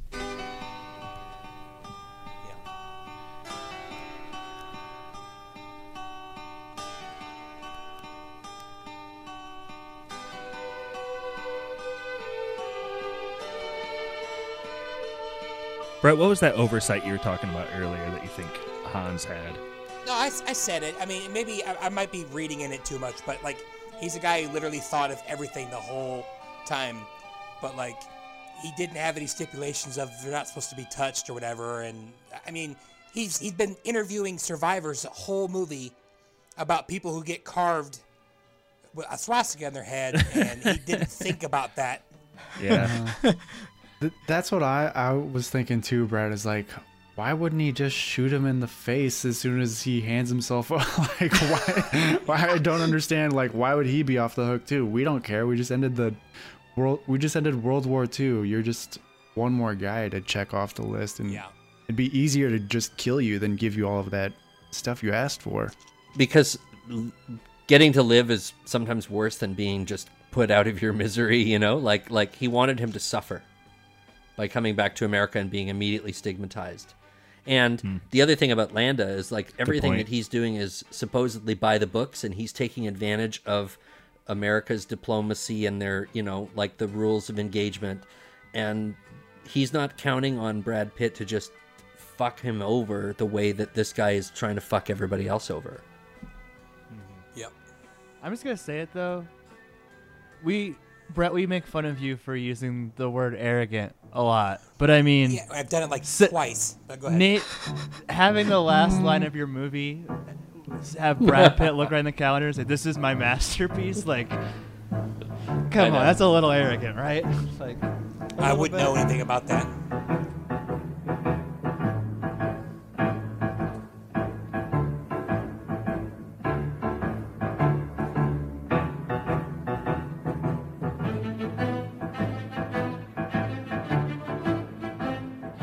So is the whole thing that I think Jesse was talking about earlier that he's like taking history into his own hands.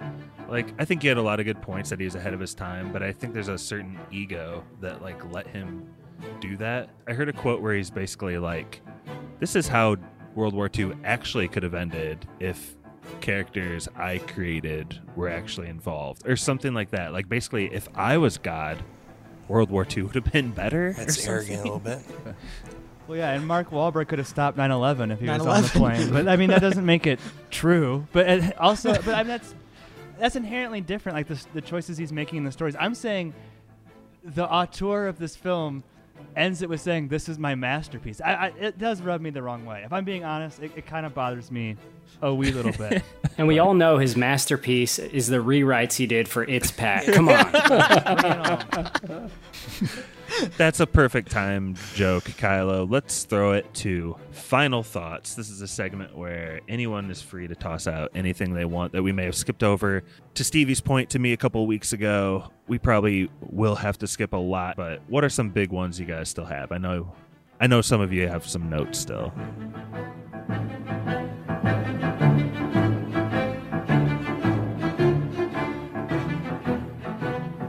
I have a quick one. So I think Christoph Waltz is such an amazing actor that if he actually turned out to be a Nazi, I wouldn't be surprised. That's your note. getting him on That's it. That's the note. That's it. Could be a Nazi? Question. I I have three quick things. Uh, one's actually a no. I I think if you're going pound for pound, like obviously the best performance is uh, Hans Landa and everything like that, but I personally thought the best pound for pound performance was the Major from the Gestapo. Um, he made my skin crawl whenever he was on screen, and I think he made the most of what is he on screen? Maybe two or three times. Um, he's the guy who gets Yeah. shot in the balls. If anybody, knows. yeah, I mean, like I thought he was so good, and uh, he's got like a pleasant-ish face, but like just is contorted in arrogance and sorry, that's my go-to Ooh, word. there it is. Jeez, Brett. But, but I get made fun of for talk, saying women are arrogant, so this guy's a guy. Uh, I, and I'll tell you, I've, that's just my opinion on that. And I have two quick questions. Uh, Jesse, have you seen uh, the masterpiece Ilsa, Harem Keeper of the Oil Sheiks? that's the that's the acclaimed follow-up to uh, Yeah. the, the SS one. I And do I'll- believe that I do believe these movies are partly Canadian as well. I think the Harem Keeper of the Oil Sheiks is uh, Canadian. This just sounds like uh, that God, that movie couldn't be made with this title right now. Uh, There's nowadays, three. There's three of these movies, I believe. Yeah, one I Yeah. saw another one. It's a different names. Like, okay, and my last question, Stevie. It's not a Mhm. Stevie question. It's just a question for Stevie. Who likes milk more, Hans Landa or you and your in-laws? Well, it's such a tough thing because, like, the way Hans Landa chugs and enjoys that milk is the way I chug and enjoy my milk. The biggest difference is Hans Landa isn't running for a bathroom immediately after True. he does so. So, I mean, there's a mutual love there. It's just he can go through life normally drinking He's milk, got where that I have to. direct line straight from the cows, though. I have to really, I have to really plan out my milk drinking like ahead of time. Stevie, a sad let's thing. be fair. He sticks his cigarette butt into most of the cream and doesn't really chow down on it. He knows his limitations, man. We could take a What note. a waste of food, though. It looks so delicious. I know it looked delicious. Oh my gosh. That's all I got. It looked like, it Remy and Linguini prepared that thing. It looked amazing. Fucking Nazi. Yeah, the strudel looks like one of the best all-time movie foods on screen. it looks so tasty.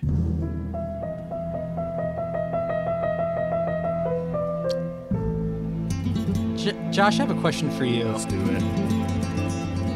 You know that Lieutenant Aldo Raine is a direct descendant of Jim Bridger, but like, did you love how like southern and folksy he was when they're surrounding the Nazis, like during like, you know, pretty much their first scene surrounding, you know, Werner and the other two guys.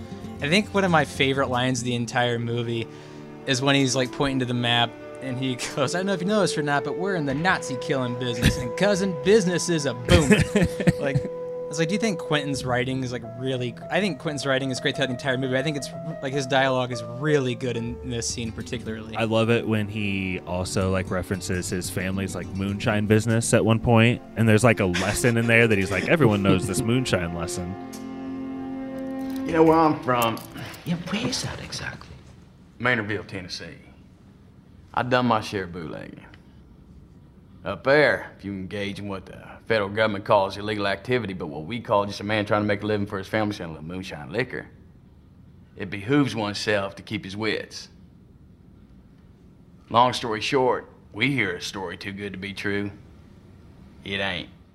and then my other I think one of the most like memorable lines from this movie is literally just Brad Pitt saying "Buongiorno," and like his southernness just Yeah. bleeds through his Italian suit so hard. Ein sehr talentierter Kameramann, Antonio Margheriti, und Antonios Kameraassistent Dominique De Cocco. Signori, questo è un vecchio amico mio, Colonnello Hans Landa della SS. Buongiorno. His jaw is so like Protrudes out. Yeah, it's like a Popeye. It looks like freaking Popeye. He's doing that little like tobacco nose. What is it called? Snus or snuff or something?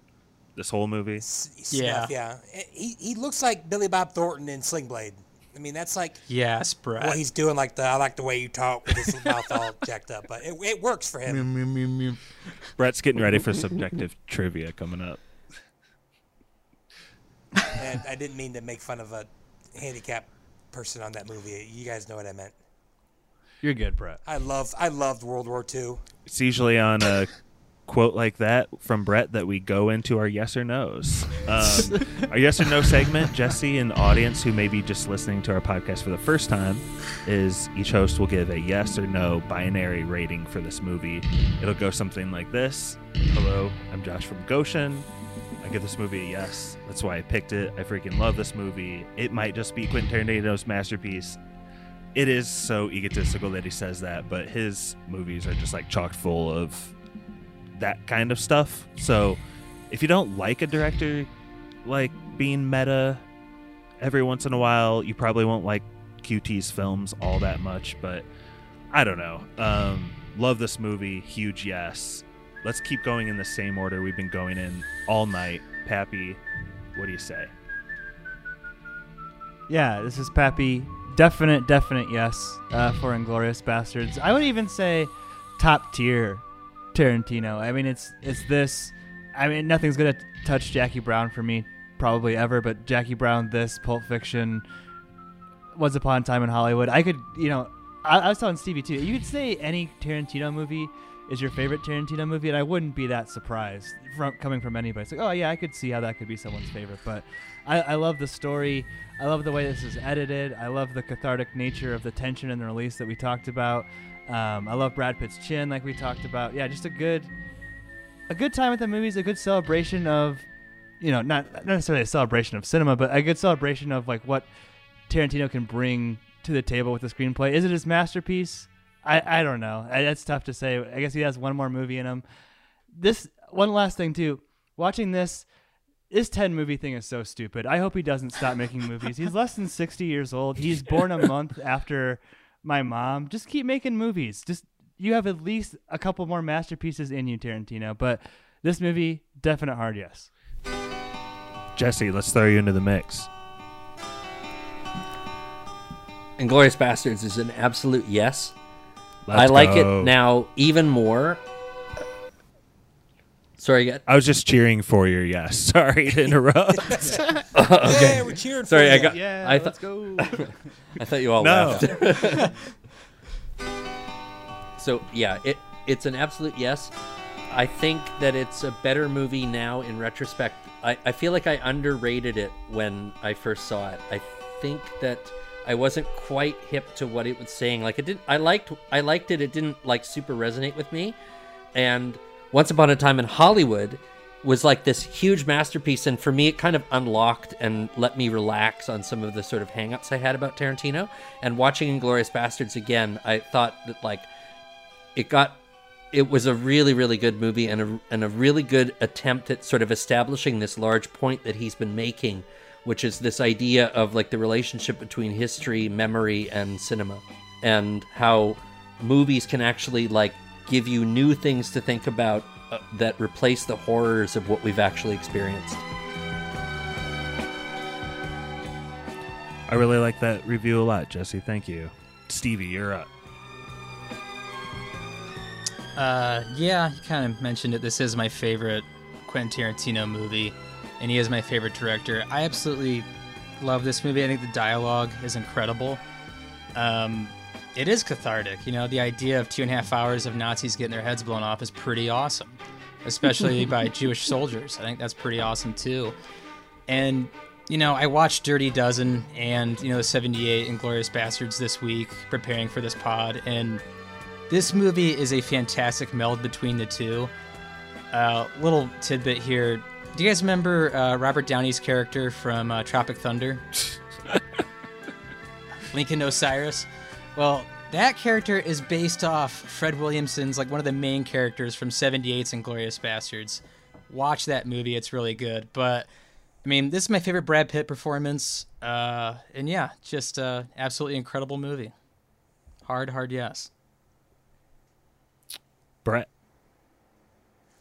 Oh yeah, I would say it's a hard yes. This is probably one of those movies that I might even enjoy, I probably enjoy more the second time around because I know what happens.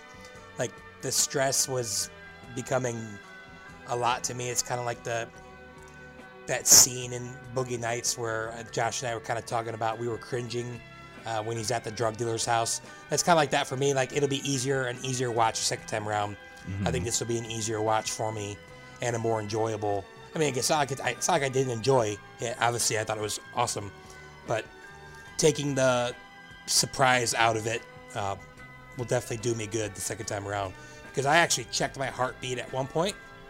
And Whoa. It was like 40 beats higher than it was like five minutes earlier on my watch. What's the big one? Yeah. no, not quite there, but yeah. So yeah, it's definitely yes for me. Yeah, in terms of my accelerated heartbeat, it was chapter three. Kylo. Yes, so this is Korey, Kylo Ren memes. I'm gonna give this a hard yes.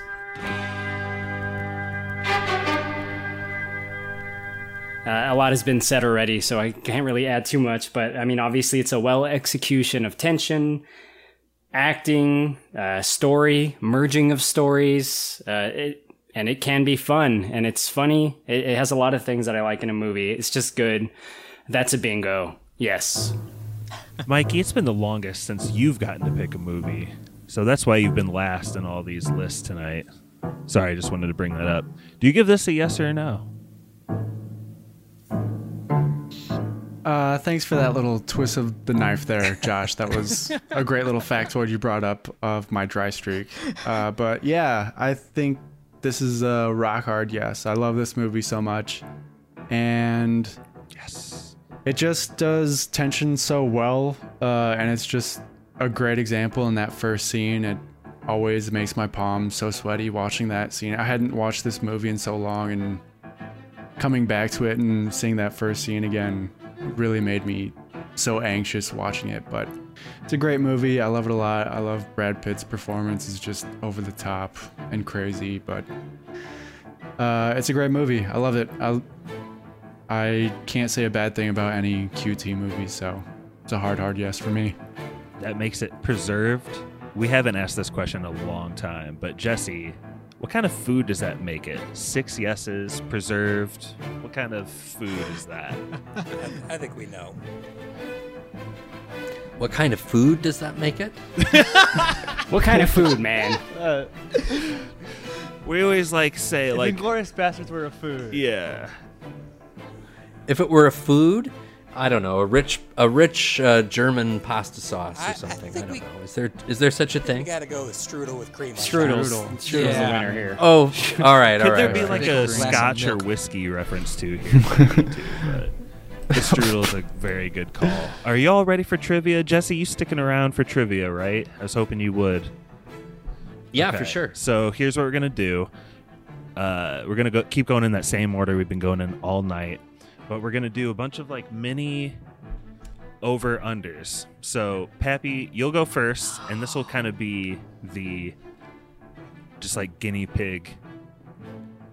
Uh, th- just doing it with you will kind of explain to everyone else like how this works. It's pretty simple Okay. here. Okay. So the first question is a script note. How many times in the script is the word Nazi written? So that's the question. And what you can do is you can choose a number And then Stevie, who goes next, can choose over or under. If you lose that, you're out. Right? Okay.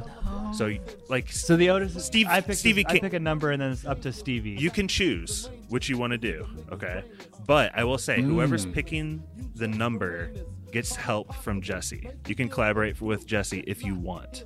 Oh, okay. So let's let's try this out, Pappy. Um, number of times Nazi is written, and if you, yeah, if you if Stevie beats you, you're out, and if not, like Stevie can't get out this round, is what I'm trying to say. He's safe no matter what. So Jesse, my gut instinct was like 250. Do you think that sounds about right? So we're talking about written in the screenplay or said in the film? Oh, Written, Does Nazi count? written in the screenplay. What's the question? Okay, so we'll assume that it's in the screenplay. How mu- Uh, yeah, uh, at least 200. Okay, I'm gonna say at least once per page, right? So 250. I would say 225. So, Stevie, you are not able to collaborate with Jesse. 255 to get Pappy out. Is it over or under that? 225. sorry. 225. 225. Did, okay, sorry. Yeah. sorry. Um, goddamn Nazis. Nazis, Nazis. Not how many times it was said in this podcast, but in the screenplay. I'll say under. The actual number when I pressed Command F was 110. Official. This is via IMSDB. Because there's so many scenes with Nazis. You don't have to say it as much when you're just showing them. Is yeah, that- they don't go around saying, hello, fellow Nazis. How do you do, fellow Nazis? Steve Buscemi meme. Ugh, okay. I'm Pappy, you are out. Sorry. Sorry, dude. Stevie, you're Cool. now it was up. a setup by Jesse. How many on-screen I'm- deaths I don't like this. are there? This is according to listofdeaths.fandom.com. On s- No, you picked the right The question official because I researched this one for tonight. So there you go. it's 396, Josh. do you want to collaborate with Jesse at all? Nope. No, you don't need my help. three- Final answer, Regis. Okay, so Mikey, or sorry, Brett, over or under? No, push. There's no push. That is not the number listofdeaths.fandom.com has. Mm, not the number I got. Mm. I said specifically it's from Uh, this less. list. Under. The actual number is 533, far more. So Stevie, you're safe, bud. Let's go. So he, he gets super wrong and he gets to go ahead. That's cool. Let's go. A whole movie theater plus. Yeah, that's a lot of folks. Okay, Brett. I was lied to, Josh. I researched that one specifically because you were hosting. Uh, different sites do have Hmm. different things. That's why I specifically said this the site for that one. So That's cool. That's what I, I've been trying to cite my sources lately. Screen rant, you lied to me. or right, uh, list of deaths lied to me. So Eric Clapton, Boo. besides for his Eric Clapton act, how many associated acts are there via his wiki? So bands or group he's in. acts? Yes, band. So remember, you can choose a number, or you can have Kylo pick a number, and then you say higher or lower. Okay. Uh, I'll have Kylo pick it. Okay, Kylo, since you're picking the number, you get Jesse's collaboration. Could you rephrase that or repeat it? I did not understand. that was a weird question. I know exactly what you mean because I look at Wikipedia all the time. Via Wikipedia, Eric Clapton is in this many, quote, associated acts. So they're groups, bands, recording album outfits that aren't Eric Clapton that he's in, part of. yeah. That he is currently in or has been in in his life. Has ever been. Ever been, Associated ever been Has ever been. associated with. You big uh, Clapton guy, Jesse? Not really, but I know he's been in a bunch of That's bands. What do you think the answer is? I would say nine. I'm gonna uh, round it up and go with ten. Over. Korey, you are safe because the number is 10. And I just think this goes to show What? Eric Clapton just really can't keep a steady thing going, can't really get along with anyone. He's kind of a dick. Uh, Mikey, or Kylo, you are up. Uh, we all, 10 associated acts, zero people of color. Weird how that works out, Eric Clapton. Interesting. That's not actually Please, true. Clapton. That's not true. Please, Clapton. Wait, what happened? So Brett is out? I don't. I didn't. I'm out. I didn't I'm out, expect right? that to happen. Okay. Sorry, Kyle. This is your time to shine here. So, I am in Pigeon Forge, Tennessee, and Maynardville, Tennessee, where Brad Pitt's character is from, is a real place. How many miles do you think I am right now, where I sit in the mountains from Maynardville, Tennessee? Trivia has just become how far am I from this place? It's one question of Yeah, many. Google really uh, testing my knowledge here, Josh. Remember, you can choose someone. You can Let's choose see. Mikey to choose the number, right? And you say higher or lower. That didn't work out Uh, too well. let's give it to Mikey. Okay, Mikey, you can use Jesse's help here. Pigeon Forge, Tennessee to Maynardville, Tennessee. How many miles? Uh, just judging by your Wi-Fi connection, this podcast, I'm gonna guess you are in the deep, deep woods of uh, wherever the hell you are. Um, I'll say, I'll say, I'll say, uh, 400 miles. I'll say, I'll say, I'll say more. All right, Kylo. I think it's going to be less than that. That's that seems like a lot. I think it's going to be less than Yeah. Jesse, you're not allowed to collaborate with Kyle at this Kylo right now, but yes, that is correct. Kylo, stay alive. Mikey, your question. How many credits does Quentin Tarantino have if you add together his director credits and his writer credits at this moment on IMDb? So that does include, I will say, like the in the works projects that you know are always like at the top of directors' lists. And television shows. Yeah, And I would only know. Pat. I would only know ten for directing his movies. I'm sure he's working on the tenth, and ten for writing his movies, and then the one extra writing for his Pat. So I'll say twenty-one. Okay, so That's all I Pappy know. is out, so it goes back to Stevie. I'll say higher. Gotta be way higher. 21 director's credits, 30 writing credits. So it's 51. Let's go. Mikey, you're out. Stevie, we're back to you, and we're back up to script notes. How many times is Hitler written in the screenplay? Do you want to choose the number or the higher or lower?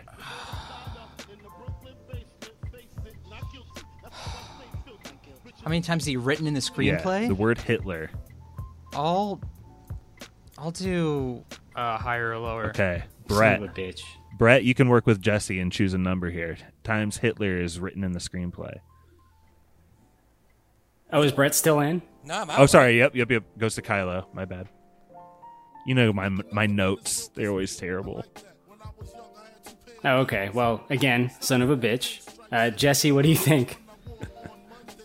Um, I would say if Nazis was only said 110 times, then Hitler was probably said about 60 times. That would be my ballpark. Okay, I don't remember hearing Hitler that many times. Um, so that's. But remember, this is a screenplay, so you also have to add up his lines of dialogue. Indeed. Okay, I'll go with your answer. You said 60? Yeah. Yeah, I'm going to go with that then. You're right, because every time it's That's written my- down when he's going to talk or whatever. Yeah. Stevie, to stay alive. And actually, if you miss this, game goes to Kylo. Oh, this is fun. Does Führer count or no? Just Hitler. I'll say less. The word Hitler. I'll say less. Stevie, you're sticking alive. It's 41 times. Whoa. That was. I like the logic there from Jesse, though. That was a good guess. Let's go. It's a really good guess. Okay, Kylo, your question. Since this movie is all about dead Nazis, how many dead Nazis? So that includes uh, how many German soldiers dead and missing by the end of World War II? Not enough. Wait, so I'm still in? Yeah, that was just Stevie's question. I thought he was No, out. that was your question, right, Stevie? Oh, I'm so confused. So how many Nazis died in World War II? Yep, and you can choose the number, the higher or lower. Or lower. I'll go with the higher or lower because I have no fucking idea. All right, Stevie, you work with Jesse. So this is this is Kylo's turn, right? And you're safe no matter what, Stevie. I'm safe no matter what. Yes, but but work with Okay, Jesse or um, just figure out a number. Dead Nazis. I didn't Russia sub, like s- suffer the most casualties in World War II. I believe so. Uh, Yeah. Yeah. but that's that's civilian and military. okay, this is just Nazis. Yeah. I mean, I'm, I'll say two hundred thousand. I have no clue. Kylo to stay I'll say alive. more. 4.3 million dead. 3.1 dead actually, and 1.2 missing. One point. I like to think 1.2 million found their Shosannas. Just joking. I hope they all died. Yeah, it would be it would be a big number because there was like forced enlistment. Right. And Project Paperclip. Was it Nazis or German officers? Because weren't like not all German officers not Nazis? No, they're all Nazis. They weren't all SS. I, I read it as I interpreted the question as soldiers. They're all in the Nazi party, so. Gotcha. Come on, Stevie. Dude, you're asking the wrong dude. But you are up, Stevie. Um, I since we talked about strangulation earlier, how many minutes does it actually take for a person to experience brain death, strangulation? Do you want to choose a number or choose that higher or lower? Um, I'll do higher or lower. Okay, Kylo working with Jesse. What do you think, Jesse? What's your experience? Have you ever strangled Jesse, you a big brain death guy? No, no. I would guess that it's pretty quick, like in a minute and a half or two minutes. Hmm. I was thinking longer. For brain death? I'm, I'm going to go with my gut instinct of four minutes. Stevie, to stay alive, is it higher or lower than four minutes? Well, what if I think?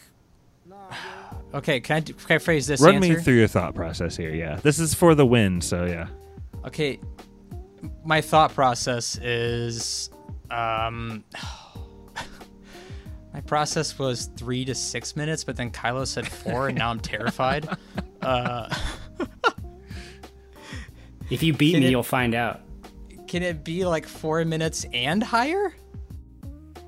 That would be choosing higher. Okay, yeah, I'll say higher. So it's so funny you answer that because the answer is four to five minutes. So my answer is four and a half minutes. Like technically, that's what I was looking for. So you do win that. Uh, Korey was talking about strangulation here. Uh, I don't know if I want to do that. I don't know if I want to do that question. It's kind of gross. It's about the Boston Strangler. I'm just gonna go ahead and delete that.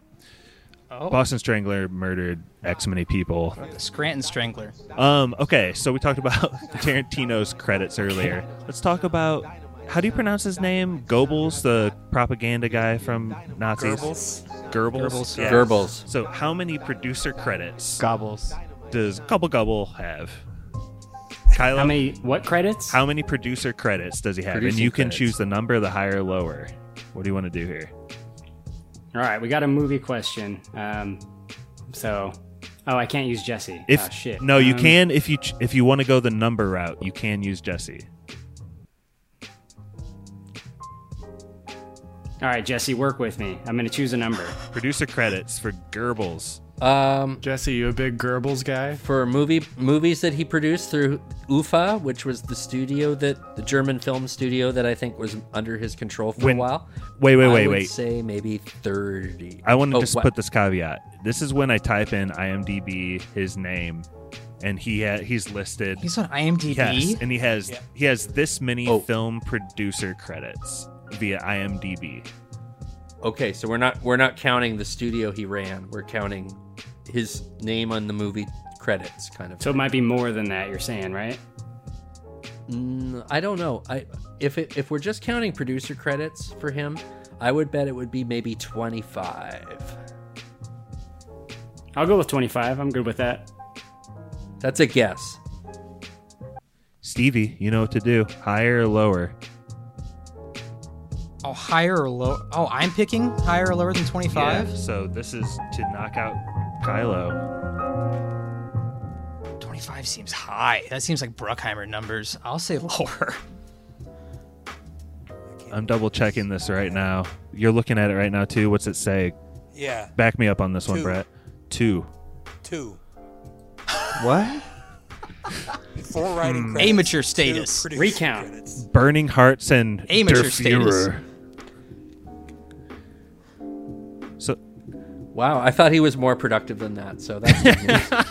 One of them, yeah, one of them wasn't even credited.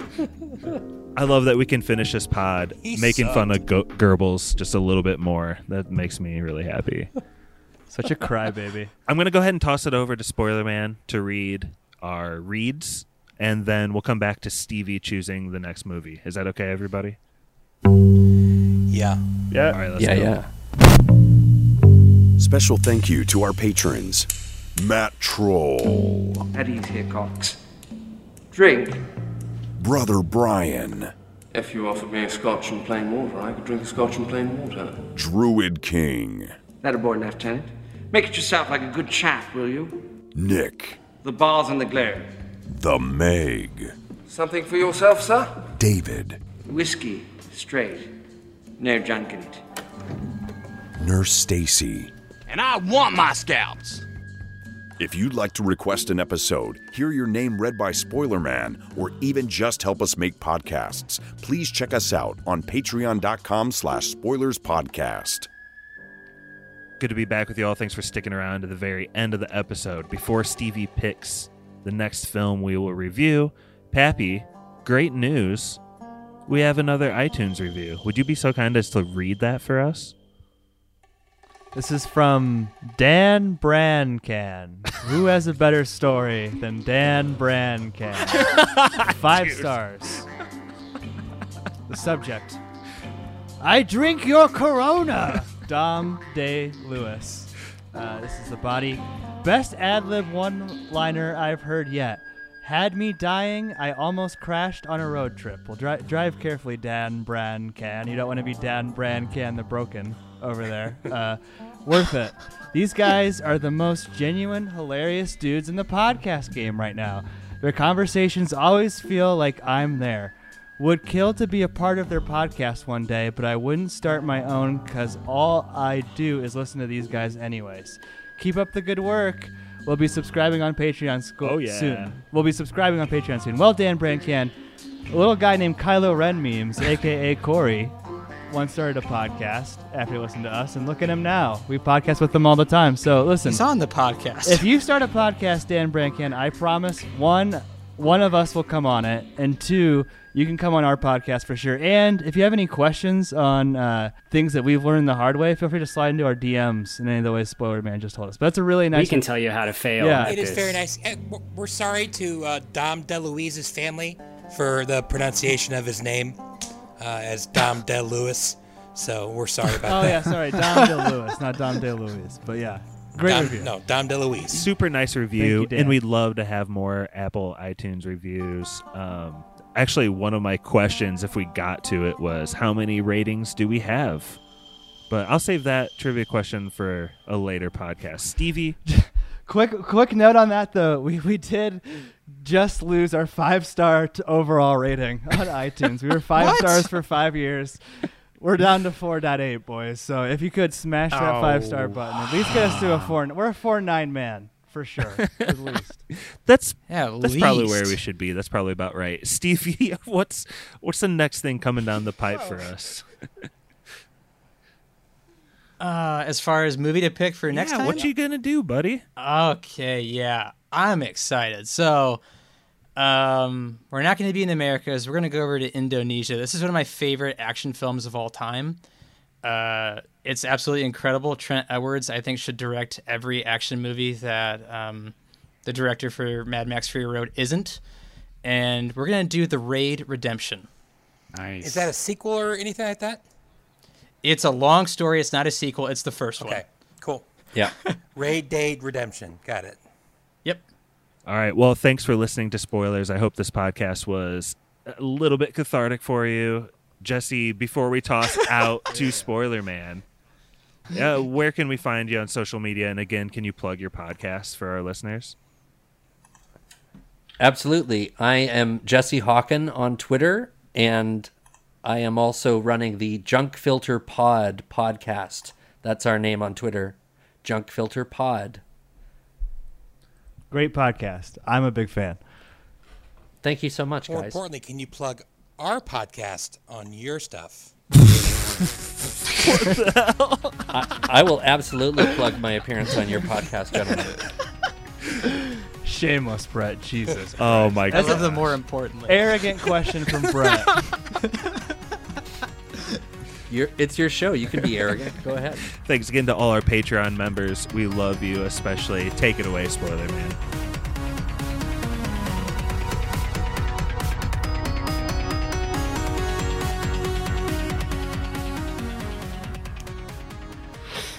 Ooh, that's a bingo. Is that the way you say it? That's a bingo. You just say bingo. Bingo! How fun! That was spoilers.